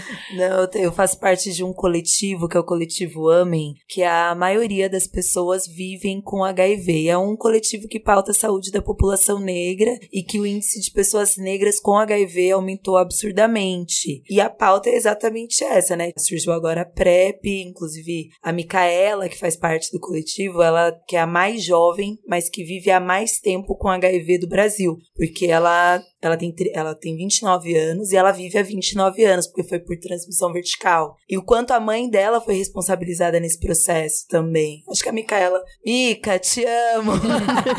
que eu sei que você vai ouvir. Mas como a gente estabelece um diálogo que a gente ainda tá com a cabeça nos anos 90. Aquela capa do Cazuza da revista Veja, ela é o pensamento padrão ainda, sabe? Aquela capa absurda e que, enfim, as pessoas, além de tudo, demonizam a comunidade LGBT, que atribui ao grupo LGBT a responsabilidade pela transmissão, enfim. Mas tudo isso para dizer que eu acho que falta a gente conversar real sobre todas as questões relacionadas não só ao HIV, mas em como você estabelece as relações, porque a estrutura machista, a estrutura do patriarcado faz com que a gente esteja em relacionamentos, como você disse, abusivo, ou nem, porque a heteronormatividade coloca esse grupo como pessoas acima do bem e do mal. Vou usar essa frase porque eu acho ela horrorosa, mas eu gosto porque ela tem um impacto. que é tipo, são pessoas que não vão contrair o vírus. São pessoas que o que eu vou usar uma expressão que é horrorosa, mas que é, é o que as pessoas são, mas eu não, eu não dou o cu. Tipo, então são coisas que, tipo, eu até fico feliz, porque a maioria das pessoas que, inclusive, cuidam da minha filha é do coletivo Amem. E ela, a maioria das pessoas que ela convive vive com HIV são pessoas que ajudam, inclusive, na educação dela. Porque sem essa rede, eu tava ferrada, entendeu? É, eu acho que essa questão das DSTs, assim, eu tenho um amigo que é infecto no Emílio Ribas e ele sempre fala, né, que pra ter DST basta transar. É Isso. Essa noção de grupo de risco e tal é uma coisa muito ultrapassada. Horrível. E eu falo isso com a Serena também. Eu falo, olha, é, a gente conversa sobre HPV, falamos de vacinação, já achei uma ginecologista Bafo. feminista pra ela, bafo, pra ela se sentir à vontade. Então, acho que falar abertamente sobre sexo, falar com qualidade, falar que, né, e até fiz um post esses dias que, né, que é- é- quando você fala de sexo, parece que vem tudo junto, né? É relacionamento, namoro, sexo, saúde. E são, tipo, camadas, né? Sexo é uma coisa, paixão é outra coisa, namoro é outra coisa, amor é outra coisa, casamento é uma outra coisa. Casamento é contrato, né? Tipo, vamos deixar isso por último. é, então, é legal você ter a conversa também do ponto de vista emocional, né? Por que, que a gente se apaixona? Pelo que, qual que truque é esse da natureza que leva a gente a se apaixonar por um homem ou por uma mulher? Por que, que isso acontece? Qual é esse processo? Por que, que a gente sente desejo sexual? Que mecanismo vital é esse de continuidade da espécie? Eu sempre trago para o nível biológico. Ajuda porque aí você não tem que falar de religião, você não tem que falar de moral, vamos falar do corpo. Ajuda muito, assim. Agora, assim, o feminismo me salvou, isso eu vou falar de novo, e me tornou uma mãe muito melhor. Por quê? Outro dia ela veio me contar de uma treta de um, de um contatinho dela que também ficava dando mole pra uma outra amiga dela. E ela contando do clima que tava entre ela e a amiga. E eu falei, meu, sério que vocês duas estão tretando por causa desse maluco? Você presta atenção, você vai ficar perdendo o seu tempo de fazer rolê com as suas amigas por causa desse moleque. Percebe? Ela, putz, mãe, Pode crer. Eu perdi a conta de quantas vezes eu briguei com as minhas amigas por causa de menino. Então, assim, antes da gente falar da, do HIV para uma menina de 14 anos, vamos falar dela não se deixar levar pela necessidade de estar ao lado de um homem para se significar como uma adolescente feliz. Vamos começar desse lugar. E aí ir posicionando relacionamento, sexo, amor, paixão, romance, sabe, no lugar onde tem que estar. Tá. E aí quando a gente vai falar de sexo, vamos falar de saúde no sexo? Porque se você embola tudo e você coloca tudo no use camisinha, fudeu. Nossa, fudeu. Uhum. Fudeu. Entendeu? Então, é, você tem que ter essa paciência de como você se sentia, né? Lembra como você se sentia com 15 anos? Era muita. Entre os hormônios, as suas inseguranças e a finalização da consolidação da sua personalidade, é muita confusão. O desejo de fazer parte do grupo. Exato, de estar incluída. Então, assim, ela tem amigas que já estão muito mais avançadas do que ela. Às vezes ela fica meio bolada. Aí fala, ah, no seu tempo, tipo, perder a virgindade não é só penetração, ou entender todo um processo que você tá vivendo no seu tempo, isso é mó legal, aproveita, sabe? Tipo, tranquilizar que, meu, as coisas vão acontecer na hora que elas têm que acontecer. Sexo é saudável, sexo é vida, sexo é saúde. Você chega com um rolê moralista, só pode, tipo, só pode transar quando tiver 16 anos que é muito comum para meninas, né? Ela só, ah, minha filha perdeu a virgindade com 17 anos, ela foi. Que que é esse número? Por que, que é ok levar os meninos numa casa de prostituição com 11 anos ou 13 para vários dos meus amigos homens perderam a virgindade dessa forma? Por que que isso é socialmente aceito e a menina tem um limite de idade de quando que ela pode dizer que ela perdeu a virgindade? Então, eu trabalho muito mais nesses conceitos machistas da sociedade que visam fazer a minha filha se sentir culpada em relação ao próprio corpo ao próprio desejo sexual do que ficar pirando numa criminalização se você transar sem camisinha você vai pegar AIDS. Porque é um pacote de você ter uma relação saudável com o sexo. Com as drogas, a mesma lógica, redução de danos, de danos. entendeu? Tipo. Fala mas... um pouco sobre redução de danos para adolescente, Ai, que acho desculpa. que os pais iam ficar, tipo, com a cabeça. Na primeira. Ó, eu, sabe quando a Rebeca se envolveu com mamilos? Mamilos número 3, mamilos sobre drogas. Uhum. Eu liguei... Quatro anos já. Nossa. Eu liguei para ela, falei, então, e aí eu ia entrevistar algumas pessoas e eu não tinha a menor noção sobre o assunto, e aí eu fiz uma pré-entrevista com ela, eu conversei com ela para eu saber o que, que eu podia falar com as pessoas e como conduzir, o que, que podia falar e não. E aí ela já falou isso, bom, quatro anos, então Serena tinha 11 anos, já estava falando sobre como ela falava sobre drogas com a filha dela de 11 anos, e eu fiquei assim, explodiu minha cabeça, miolos no teto. Eu falei, mas você fala assim com ela? E isso eu acho que se extrapola para todas as outras conversas que você tem que ter com criança. Então eu acho legal que você fale sobre como você fala sobre drogas com a Serena, porque isso mostra é, toda essa transparência e, e esse compromisso. Eu lembro assim, a frase que ficou para mim muito marcada foi assim: Cara, você tem que dar real, não tem mais oportunidade de mentir. Porque tem internet. Se você fala qualquer coisa que é mentira, o cara vai lá em um segundo, ele sabe que você tá mentindo. Então, assim, não tem mais caô, não dá pra dizer, olha só, fica longe de cigarro porque, tipo, sei lá, de maconha porque mata. Sabe, olha, maconha vicia. Primeira vez que ele olhar um amigo que fumou e no outro dia não fumou mais e nunca mais fumou, ele vai falar: minha mãe não sabe de nada. E nunca mais ela vai te ouvir. Você só tem uma chance de fazer merda. Se você fizer merda uma vez, se o que você falar não se comprovar, você é um idiota que não sabe de nada. Assim, eles estão esperando uma oportunidade para dizer meu pai não sabe de nada. Exatamente. Não dê essa chance. Exatamente. Vai se informar. Se você não quer dizer que você tem que ter uma opinião favorável ao uso. São coisas diferentes. Você não precisa ser virar, não, todo mundo pode. Não é liberou geral. É ser honesto. Então, é se informar e dar a informação correta. Da mesma forma que você vai ensinar seu filho que se ele beber, ele não pode dirigir porque é perigoso, você tem que explicar que se ele tomar tal substância, o risco que ele corre é XYZ.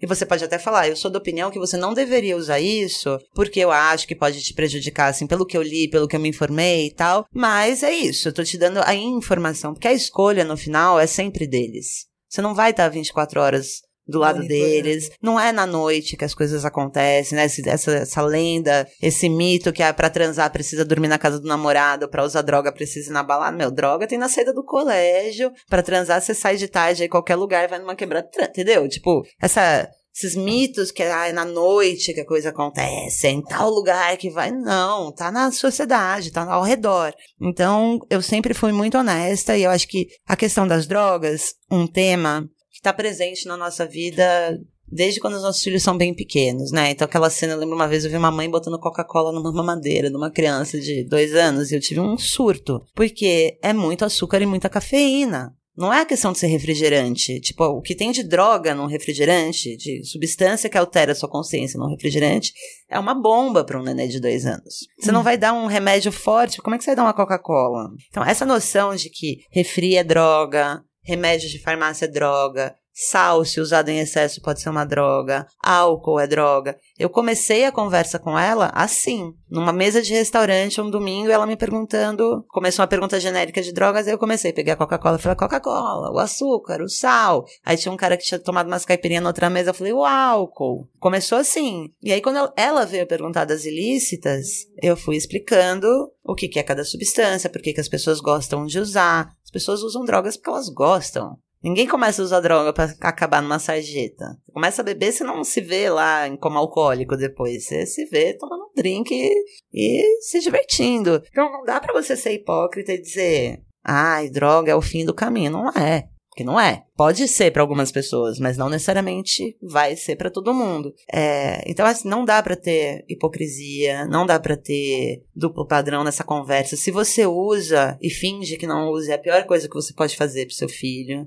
Então, assim, tem o Google aí, se informem. Existem vários textos que ajudam, né? O que a gente chama de educação para drogas, educação sobre drogas. Como a gente tem sobre o álcool e sobre o cigarro, a gente devia ter para todas as substâncias. Então, o jeito certo de se informar sobre isso é procurar procurando os trabalhos de redução de danos. A redução de danos ela, ela privilegia a autonomia do usuário, independente do perfil e da idade e do, do de que tipo de uso ele está fazendo. Ele dá informação para que esse uso seja feito da forma mais segura e eventualmente até pare mas não parte do princípio de criminalizar a pessoa. Não criminalize seu filho, entendeu? E tipo, e a questão da saúde mental entra muito forte nisso também, né? Para eu sempre falo, Serena, filha, você comeu, dormiu, fez cocô hoje? Esses três itens do basicão do dia a dia, tá rolando? Ótimo. que mais? Teve algum pesadelo? Tá se sentindo muito triste? Conversem sobre as emoções, porque se a criança tá deprimida, se ela tá sofrendo bullying, se ela sofreu um ato de racismo, um ato de assédio. O primeiro assédio que eu sofri, eu tinha 11 anos de idade, eu tava no Guarujá, passaram a mão na minha bunda gravemente, assim. O cara quase tirou meu short. E eu demorei para contar isso para minha família, que uns 10 anos, porque eu tava com vergonha e eu achei que a culpa tinha sido minha. Então, minha filha, quando ela começou a ser assediada na rua, falei, a culpa nunca é sua. Nunca é sua. Nunca é sua. Nunca vai ser sua por você ser assediado. E é nossa responsabilidade falar isso para elas, porque a sociedade não vai falar. Então, quando você conta que a sua filha ela se impõe no momento que ela sofre um ataque racista, a minha filha, quando ela leva uma cantada na rua, ela sabe o que ela tem que fazer. Ela sabe dizer se ela pode reagir ali ou se ela vai correr para uma padaria que está aberta, se ela vai tocar a portaria de um prédio, o que, que, que ela vai agir ali. A gente ensaiou várias situações de assédio. Não é Ai, brincadeira isso.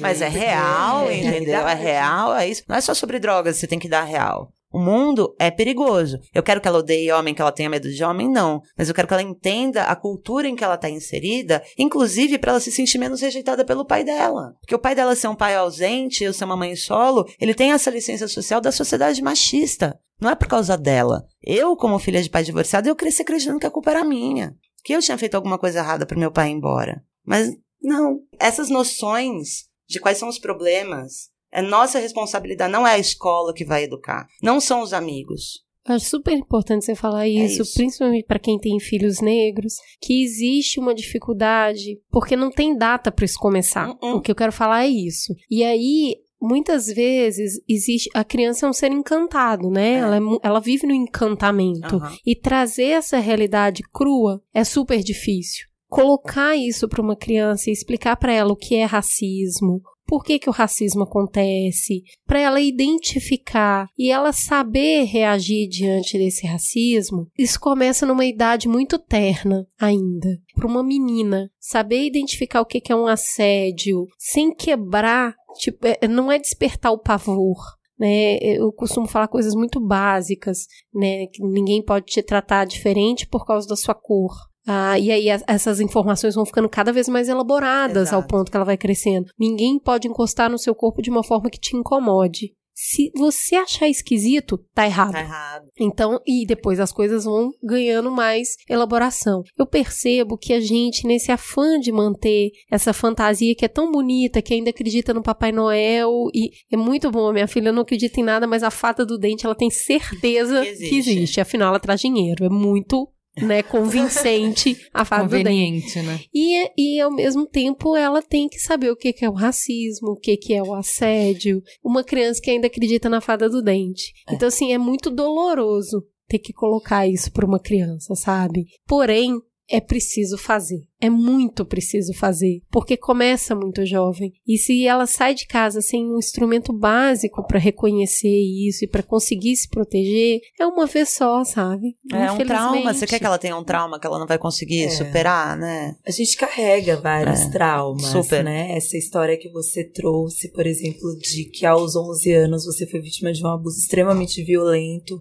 E aí o que eu fico pensando na violência que você sofre, mas 10 anos depois você conseguir falar sobre a violência, né? Tipo, a Audre Lorde fala isso, né? Que o silêncio não vai nos proteger. É. E aí eu fiquei pensando nisso que, né, eu crio uma filha negra e o Brasil, enfim, é um país que estruturalmente é racista e machista, logo não reconhece a existência desses pilares. Então as pessoas não debatem, no meu ponto de vista, com seriedade sobre essas pautas. E quando eu falo as pessoas não debatem, eu digo que as instituições não debatem e que isso eu vou ampliando e vou trazendo para minha realidade, que é a escola. Por exemplo, a minha filha, ela estuda numa escola particular, que obviamente tem mais pessoas brancas do que negras, e ela é vítima de racismo cotidianamente, mas ela não consegue, e muito menos eu, chegar na diretora e dizer que só o fato dela chegar num espaço que é majoritariamente ocupado por pessoas brancas, já é um espaço violento. Porque é um espaço racista, entendeu? Porque por que não tem mais pessoas negras dentro daquele espaço? É porque a sociedade, ela é estruturante e racista. Logo, as pessoas negras não têm condições de ocupar aquele espaço porque elas não têm dinheiro. Então a luta de classe, a luta de gênero e a luta de raça, elas são transversais. Porque para falar de classe, necessariamente você precisa falar de raça e necessariamente você precisa falar de gênero, né? Porque se a sociedade é machista, logo a gente está num, numa posição que é obviamente lá embaixo, a gente é a base. Então, pra, com a Estela é muito louco. é muito louco real. Eu falo que ela eu, uma vez eu participei de uma roda de conversa sobre maternidade. E a pessoa falou, fala uma frase. Eu falei, é vida louca. Vida louca, parte 1, 2 e 3 do Racionais. Nem tem 3, mas vai até 97, entendeu? É isso aí. Porque é isso. É tipo a gente aliado aos nossos estudos e às nossas leituras que também são super difíceis, porque a gente fala, não, a gente tem que ler, mas quais são os horários que a gente também consegue fazer essas leituras, entendeu? Quais são os horários que a gente consegue estudar também para falar sobre tudo isso? E a minha filha, infelizmente, ela vai ser vítima de racismo real, assim, até a vida adulta dela, assim. E ela vai ter que lidar com situações que, obviamente, a gente vai tentar, na medida do possível, instrumentalizar, mas não vai ser menos doloroso. Porque o racismo é extremamente doloroso, né? E quando a Rebeca traz a questão da estética, que eu acho extremamente importante, porque várias vezes eu acho importante dizer isso, porque a estética para a pessoa negra ela é negada. Então a gente fala muito sobre essa questão da gente foi negado durante muito tempo usar um batom escuro, né? Porque a gente tem os lábios grossos, ou até mesmo, sei lá, um cabelão. Um cabelão. Maquiagem, maquiagem tatuagem. Se tatuagem se produzir, porque essa beleza, ela, ela é negada, né? E ainda mais um, em um sistema que ele é extremamente violento. A minha filha, ela assiste TV, por exemplo, a minha filha vai numa loja de brinquedos e ela não se vê. Porque a maioria das bonecas, assim, 99% das bonecas são bonecas brancas. Então, isso E aquele 1% é tem o cabelo liso ou não tem ou cabelo. Ou não tem cabelo, ou é magra, né? Ou assim tem o tom de pele mais claro. Uhum. Então você vê que o sistema racista, ele leva a gente a o tempo todo negar a nossa identidade. Então essa luta também é para uma busca de uma identidade que nos é negada o tempo todo. Então a minha filha conseguir em uma situação, eu fiquei eu até chorei esse dia. Porque eu não sei se eu chorei por ela ter sido vítima de racismo, que é extremamente afeta dolorosamente a nossa autoestima, o que faz com que naturalmente a gente cresça extremamente inseguro. O, a minha maior preocupação, e que entra nesse lugar também que é exaustivo, que é como a gente falar de situações tão complexas porque é como que a minha filha, é, é, como eu disse, ela é vítima de racismo 24 por 7. No momento que ela não se reconhece, no momento que ela está em um espaço que não tem pessoas como ela, que ela não está entre os iguais, que os iguais estão em posição de desumanização. E aí o exercício é eu, eu explicar para ela que a sociedade é assim. Porque eu também não posso negar uma realidade. Esse é o ponto que aí eu bato e eu concordo com a Rebeca assim, 100%, que a gente precisa ser honesto com os nossos filhos. Não, porque senão ela vai achar que tem alguma coisa errada com ela. Exato. Tipo, nossa, que a que gente cresce fazendo? achando que a gente tá errada, entendeu? Porque eu era muito gorda, muito branca, eu não era adequada. Em vez de me dizer, olha, é uma sociedade machista que trabalha com um estereótipo de mulher hipersexualizada, e por você não estar tá de acordo com esse estereótipo, você se sente assim, Exato. as pessoas falam, não, você tem que emagrecer, você tem que isso, você tem que aquilo, como se a culpa dessa rejeição social, é. desse preconceito que não é a mesma coisa, não tô querendo comparar. Não, não, não, não. Tô só colocando nesse, nessa cobrança, entendeu? De padrões. Tipo, se você não troca essa ideia com a sua filha, ela vai crescer achando que o problema é dela. E que ela tá fazendo alguma coisa errada e que a culpa é Exato. é dela. E nós somos 24 por 7 responsabilizadas Exato. por essas ações. Tipo, eu falo que com a minha conversa com a minha filha, sendo uma criança negra, ela vai para um lugar que é assim, ela é óbvio que eu não falo dessa forma, eu nem, eu nem cheguei nesse lugar ainda, né? Ainda. Mas eu já vou ter que chegar porque as coisas já estão acontecendo. Então eu já vou ter que abrir esse campo de diálogo para fazer com que ela compreenda que ela sendo o corpo que é objetificado e ultrasexualizado, enfim, é animalesco até porque a carne mais barata é do mercado, mais barata não é? do mercado, infelizmente, mas é. Então, as relações que a minha filha pode estabelecer, ela pode ser em virtude de um processo, e essa é a minha maior preocupação, de um processo de crescimento antecipado. Assim, antecipado, porque ela é adultizada. Exato. Então, essa é a minha maior preocupação. Eu quero que ela viva a infância dela sem necessariamente ser adultizada, que ela já é. Nossa, que grandona. Esses comentários são pavorosos, é. assim. Mas, por outro lado, eu acho que o exercício de tudo isso que a gente. Isso aqui que a gente tá fazendo é muito potente. Ela tá ouvindo, ela não é louca. Sabe? Ela tá ouvindo aqui e ela tá bem ligada no que a gente tá falando. Eu quero que ela tenha uma consciência de que, ainda que o corpo dela seja ultra sexualizado, e que é, mas que ela entenda que com todo acesso à informação, com todas as trocas que ela tem dessas redes de fortalecimento que estão junto comigo. Tô sozinha como mãe solo, a gente sabe das responsas que tem, mas existe uma rede que está conectada comigo que inclusive possibilita que eu tenha trânsito, que eu tenha vida profissional. Então, eu confiar nessa rede e entender que se ela estiver preparada e que não vai ser menos doloroso, mas ela já vai saber. Eu não sabia eu não sabia nem. Eu demorei para me reconhecer negra. Eu era tipo a moreninha, a mulata, qualquer coisa, menos negra. Entendeu? Porque ser negro no Brasil não é bom. Ninguém quer ser negro no Brasil. Então é muito importante a gente estar atento. A... Pode falar, Rebeca. É, só não, só porque eu acho que é um gancho legal, assim, eu como uma mulher branca, mãe de uma menina branca de olho verde, né? Então, na, na questão racial, a gente tá. A gente é muito privilegiada e, e também socialmente, né? Ela, tipo, eu me formei, minha mãe se formou, a gente já vem numa família com um histórico de bastante acesso à educação. E aí as pessoas podem falar, ah, você tá transformando a sua filha numa uma chata, ela só vê, né, ela só vê os problemas, porque, mas é, é isso, eu quero que ela seja uma pessoa completa, que tenha capacidade crítica, né? Então aconteceu recentemente um caso, ela também estuda num colégio particular que tem poucas pessoas negras, e a gente conversa sobre isso, né? Por que, que tem poucas pessoas negras na sua escola se quando você anda na rua, é, você vê mais da metade das pessoas são negras? Então, é papel dos pais também, e isso eu acho que a gente só vai avançar como sociedade dessa forma, é, fazer essa autocrítica e se reconhecer o seu próprio lugar social, porque isso ajuda o seu filho a enxergar o lugar social dele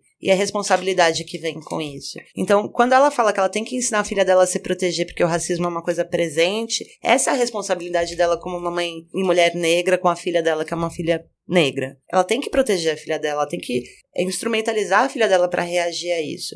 No meu caso, o que, que eu tenho que fazer com a minha filha? Eu tenho que abrir os olhos dela, primeiro para a situação de privilégio que ela tem a sorte de ter, não é mérito, é sorte e consequência histórica. Isso é uma coisa. E a outra coisa é ela saber se posicionar como uma pessoa branca nessa sociedade. Então, quando ela tá, eu falo, quando você tá de rolê com seus amigos e vem aquele discurso muito comum, já esse pessoal aí na rua, cracudo, é noia, aí eu falo para ela, presta atenção na cor dessas pessoas. Começa por aí, porque tem só um tipo de pessoa na rua. Você tem todos os tipos de gente na cidade de São Paulo. Por que, que o único menino amigo seu que já levou em quadro da polícia é o seu único amigo negro da sua classe da escola? E quando isso aconteceu com o menino, ela sabia por que, que tinha acontecido com ele. Os amigos dele não sabiam. Ele sabia, porque os pais trocaram essa ideia. Mas é como que ela vai ser a única pessoa capaz de ter essa rede de apoio para as pessoas negras? Porque nós, brancos privilegiados, conscientes, a gente tem que ser a rede de apoio.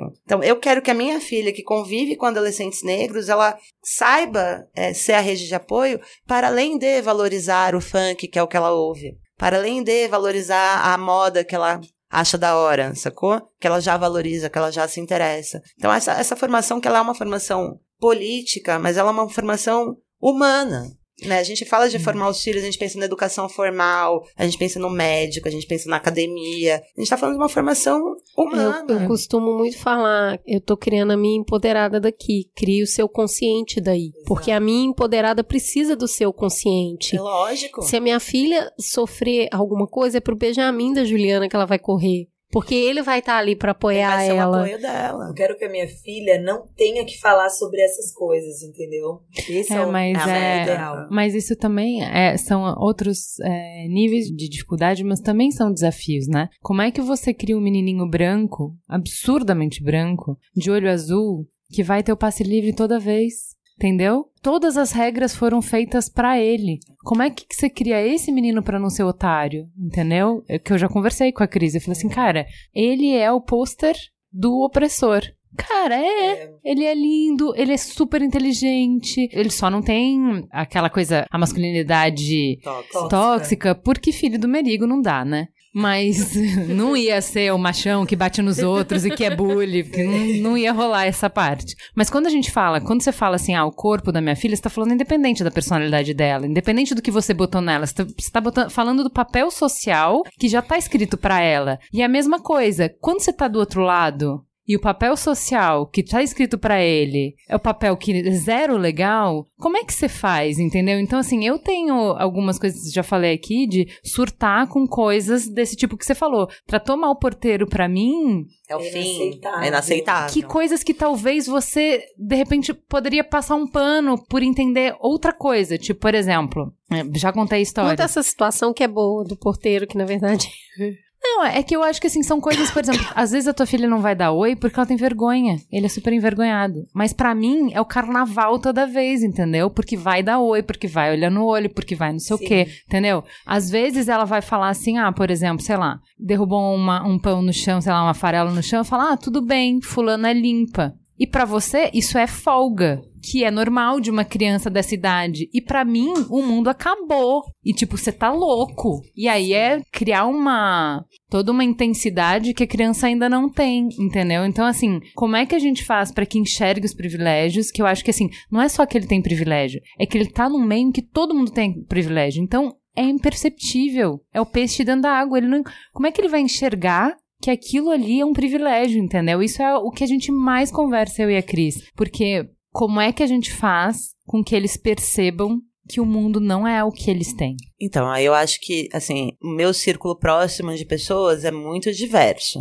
Né? Então, eu tenho muitos amigos negros, uma, da, uma das minhas comadres é uma mulher negra. Isso é um reflexo da minha caminhada, eu sei que não é o mais comum. É, eu tenho vários amigos que são LGBT, enfim. Convivo com muitos tipos diferentes de pessoas, de lugares diferentes, de classes sociais. Eu acho que isso é fundamental. Assim, é, é que a criança, que não seja no ambiente familiar, porque toda a família é branca, de um rolê. Então, você, como pai, fazer um esforço consciente de. e uma reflexão também, né? Por que, que ela só convive com pessoas brancas? Por que, que eu só convivo com pessoas brancas? Como é que eu cheguei nesse lugar? Por que, que a minha história me trouxe para um lugar que eu tô rodeada só de pessoas iguais a mim? Teve uma situação que eu, a minha tia, ela trabalha, ela é funcionária de uma escola, que eu sou do interior, eu sou do Vale do Paraíba. E eu tava, a minha família é de São José dos Campos. E ela dava, ela trabalhava na parte administrativa de um colégio absurdamente rico. Assim, era muito rico. E eu tava em uma situação nesse colégio e uma criança me viu e ela ficou assim, chocada com a minha presença, chocada. Eu falei, e aí ela veio conversar comigo, ela falou, tia, aí eu, oi. Ela, eu nunca vi uma pessoa marrom. Aí eu, aí eu respondi, eu falei assim, é, mas eu sou marrom mesmo. Pode passar a mão, enfim. Uma coisa que até é uma coisa horrorosa, né? Tipo, pode passar a mão, é uma coisa tipo como se fosse um bicho, mas não. Mas eu quis que ela. Enfim, eu tava numa comunicação, ela só tem dois anos e meio, sabe? Não ia chegar no texto, não. criança. Porra, coitada, não nem. Mas é, é isso, assim, é o como a gente precisa olhar esse Brasil. Eu acho que, assim, como uma mensagem geral para os pais, né? Essa, essa coisa do medo que não é só o medo de apanhar da mãe, mas o medo da sociedade que os próprios pais querem encerrar os filhos, né? Tipo, não vai sair, não vai voltar a tal hora, é. né? Tem mais medo de apanhar da mãe Sim. do que para não correr risco lá fora. Isso não existe, né? Os filhos um dia, eventualmente, eles vão pra rua. Então, quando eu falo sobre todos esses assuntos com a minha filha, na real, eu quero, eu tô buscando a segurança dela. Porque um país menos racista, um país menos machista, é um país mais seguro para os nossos filhos. Exato. Não é uma questão de ser politicamente correto ou não, saca? É muito além disso. É uma visão de futuro, de que, de que sociedade a gente quer que os nossos filhos, tanto o seu filho que é loirinho, é o, o retrato do homem branco topo de cadeia, que ele não tenha que se sentir sempre culpado com medo. e sempre com medo de errar ou, ou intimidado a ser ele mesmo, porque ele vai estar tá abusando dos privilégios que são intrínsecos ao lugar social dele. E nem eu vou ter que estar tá falando para minha filha, cuidado com aquele homem velho ali que te olhou daquele jeito estranho, porque não sei o quê, e nem a Izzy, e nem você vai ter que. Entendeu? Então, tipo, a gente tá. Quando a gente fala numa. Por isso que eu trabalho com direitos humanos. E quando eu tive filho, falaram, ah, mas você vai insistir nisso, isso nem é um trabalho de verdade. Eu falei, meu, agora que eu tenho que trabalhar com isso, bicho. sabe o que é o mais louco? Não é? Eu falo pra é, minha filha, não. isso eu falo pra minha filha é real. Eu falo, cara, sabe o que é o mais louco? A gente fala o tempo todo sobre direito, tipo, situação básica, basicão, amor. Falo, tipo, você tem noção o que é você andar na rua sem necessariamente alguém falar do seu é. shortinho? É real, é tipo muito ridículo, é, é tipo beira. É um ponto zero, é, né? É surreal a ideia da gente estar tá debatendo sobre direito básico. A gente tem direito de existir como a gente é. Por isso que eu sempre vou bater nessa pauta. A gente precisa olhar até, acho que para fechar minha linha de raciocínio, a gente precisa, como indivíduo, como mãe, eu gostaria de ser humanizada, sacou? Eu gostaria de dizer que eu estou cansada sem alguém chegar e falar assim, nossa, mas nossa, sempre naquele tom zoado.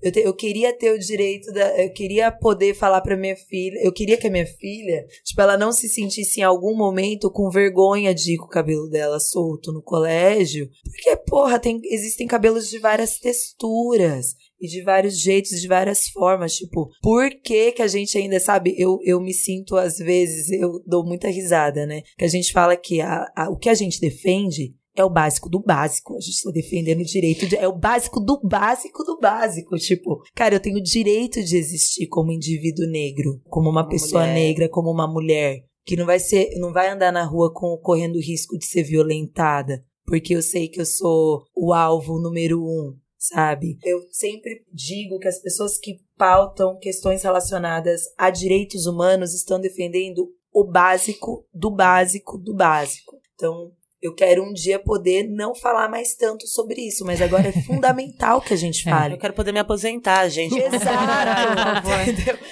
Traz a minha pina colada no Caribe. É. E não tem falar, que eu ia culpa. gostar, que eu ia pegar mal aqui, assim, caso. mas, é, mas é isso, assim, eu acho que como mãe de uma criança negra, eu insisto que as pessoas tenham um pouco mais de seriedade, levam a sério essas coisas que a gente tanto a gente tá aqui há mais de uma hora falando sobre questões fundamentais, Exatamente. sabe? A gente não tá falando nada que exceda a ideia da gente transitar como indivíduo, como seres que têm o direito de ter a sua humanidade reconhecida. É isso. E Sim. respeitada. Muito bom. É isso, temos um programa. Vamos Ainda então. não, vamos pro farol Vamos aceso. pro farol aceso. Farol aceso. Vamos então para o farol aceso. Vou começar com a Rebeca. Qual que é a sua indicação, Rebeca? É, mais que uma indicação, é um convite, é uma intimação é, para todo mundo colar, somar com a gente no dia 26 de maio, a partir das 14h20, no Vão Livre do MASP, na décima edição da Marcha da Maconha São Paulo. É um grande ato que reúne gente da cidade inteira pelo fim da guerra às drogas, pelo fim da violência policial, do encarceramento em massa, pela soberania do nosso direito ao próprio corpo, à nossa consciência. Então, usuário ou não, gostando ou não de maconha, é responsabilidade de todos a gente terminar com essa guerra e garantir mais paz e mais justiça social. Então, quem não acredita, venha e veja com os próprios olhos e Marcha- legaliza. Marcha da Maconha. A gente tá colocando o link aqui para vocês saberem mais sobre o evento. Isis, querida, o que, que você indica? Eu indico o doc, o documentário da Maya Angelou é maravilhoso. Eu chorei horrores. E, enfim, é uma história lindíssima, é muito foda, real. e também indico o livro da Joyce Bert, que é o Que é Empoderamento, que eu acho importante as pessoas que têm falado tanto sobre esse tal de empoderamento. Eu acho que se pá foi a palavra mais usada, assim, nos últimos dois anos ou três anos. Então, eu indico o livro dela e tá foda, tá super rico, cheio de referência fudida. Então, a Isis é indicando o documentário da Maya Angelou e o livro O que é Empoderamento. E você, Cris? Bom, quem me segue no Twitter sabe que eu ando muito preocupada, realmente, assim, de deixar o AG ir no cartório registrar uma MOS e voltar LeBron James. porque a pessoa não consegue largar a televisão dos playoffs. E já que eu não tenho alternativa e preciso assistir isso, eu vou recomendar pra vocês, porque realmente é muito legal. Me façam companhia. É, me façam companhia nessa. É muito legal, o basquete é um esporte muito vibrante, é muito ponto a ponto, é, tem umas jogadas incríveis. Eu acho muito engraçado que as pessoas torcem pra defesa. Pra quem foi criado no futebol, é difícil entender isso. Então, LeBron James realmente é um deus. Uma coisa impressionante o que ele faz, além de ser muito bonito e tem eles têm todo um é um Uma show mística, aquilo, né? né? Aquilo lá é um show, os caras entram e tem todo um joguinho pra se cumprimentar. Tem umas partes meio vergonha alheia que no show do intervalo deles assim tem uns é ruim, é bem ruim, mas o jogo é sempre muito vibrante, então eu vou indicar pra vocês, me façam companhia, pessoal, até eu ter o Netflix de volta. Assistam comigo Playoffs NBA 2018. E você, Ju? Eu vou indicar o novo bebê da família B9, que nasce no domingo, no Dia das Mães. É, a gente conseguiu licenciar o podcast Histórias de Ninar para Garotas Rebeldes. É, a gente tá muito, muito feliz. A gente correu muito atrás para isso e foi uma correria para conseguir esse licenciamento, para conseguir patrocinador, para conseguir eh, mulheres inspiradoras para dar voz para essas personagens. Então, eu acho que é um trabalho que a gente tá fazendo muito porque a gente acredita que isso é importante que a gente precisa dar mais repertório para as nossas meninas. Depois de tudo que a gente falou aqui hoje, o primeiro episódio, o episódio de lançamento, é da Margaret Hamilton, que é uma mulher negra, foda em matemática, que foi pra NASA para ajudar o homem a chegar na lua. Então, que as nossas meninas possam ouvir mais essas histórias, que os nossos meninos possam ouvir mais essas histórias, que a gente possa contar mais essas histórias. Eu tô muito feliz e muito orgulhosa do B9 botar esse trabalho na rua. Então é isso. Escutem o podcast para meninas rebeldes.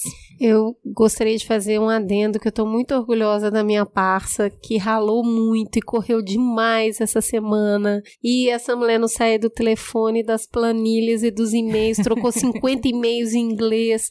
Já tava a pessoa ficando virada no giraia. Juliana, parabéns, esse projeto é maravilhoso e eu sei, eu acompanhei de perto tanto que você ralou para colocar isso no ar. Guerreira, é isso aí, amiga. Obrigada, gente. Obrigada, então. Fique a gostosa sensação. Mais um programa no ar. Beijo no Mamilos.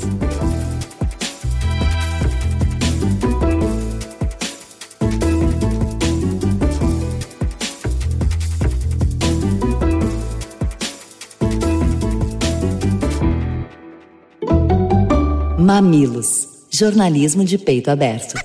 O Mamilos é o resultado do trabalho colaborativo de uma equipe apaixonada. Edição Caio Corraine, redes sociais Guilherme Iano e equipe, apoio à pauta Jaqueline Costa e grande elenco, transcrição dos programas Lu Machado e Mamiland. Este podcast foi editado por Caio Corraine.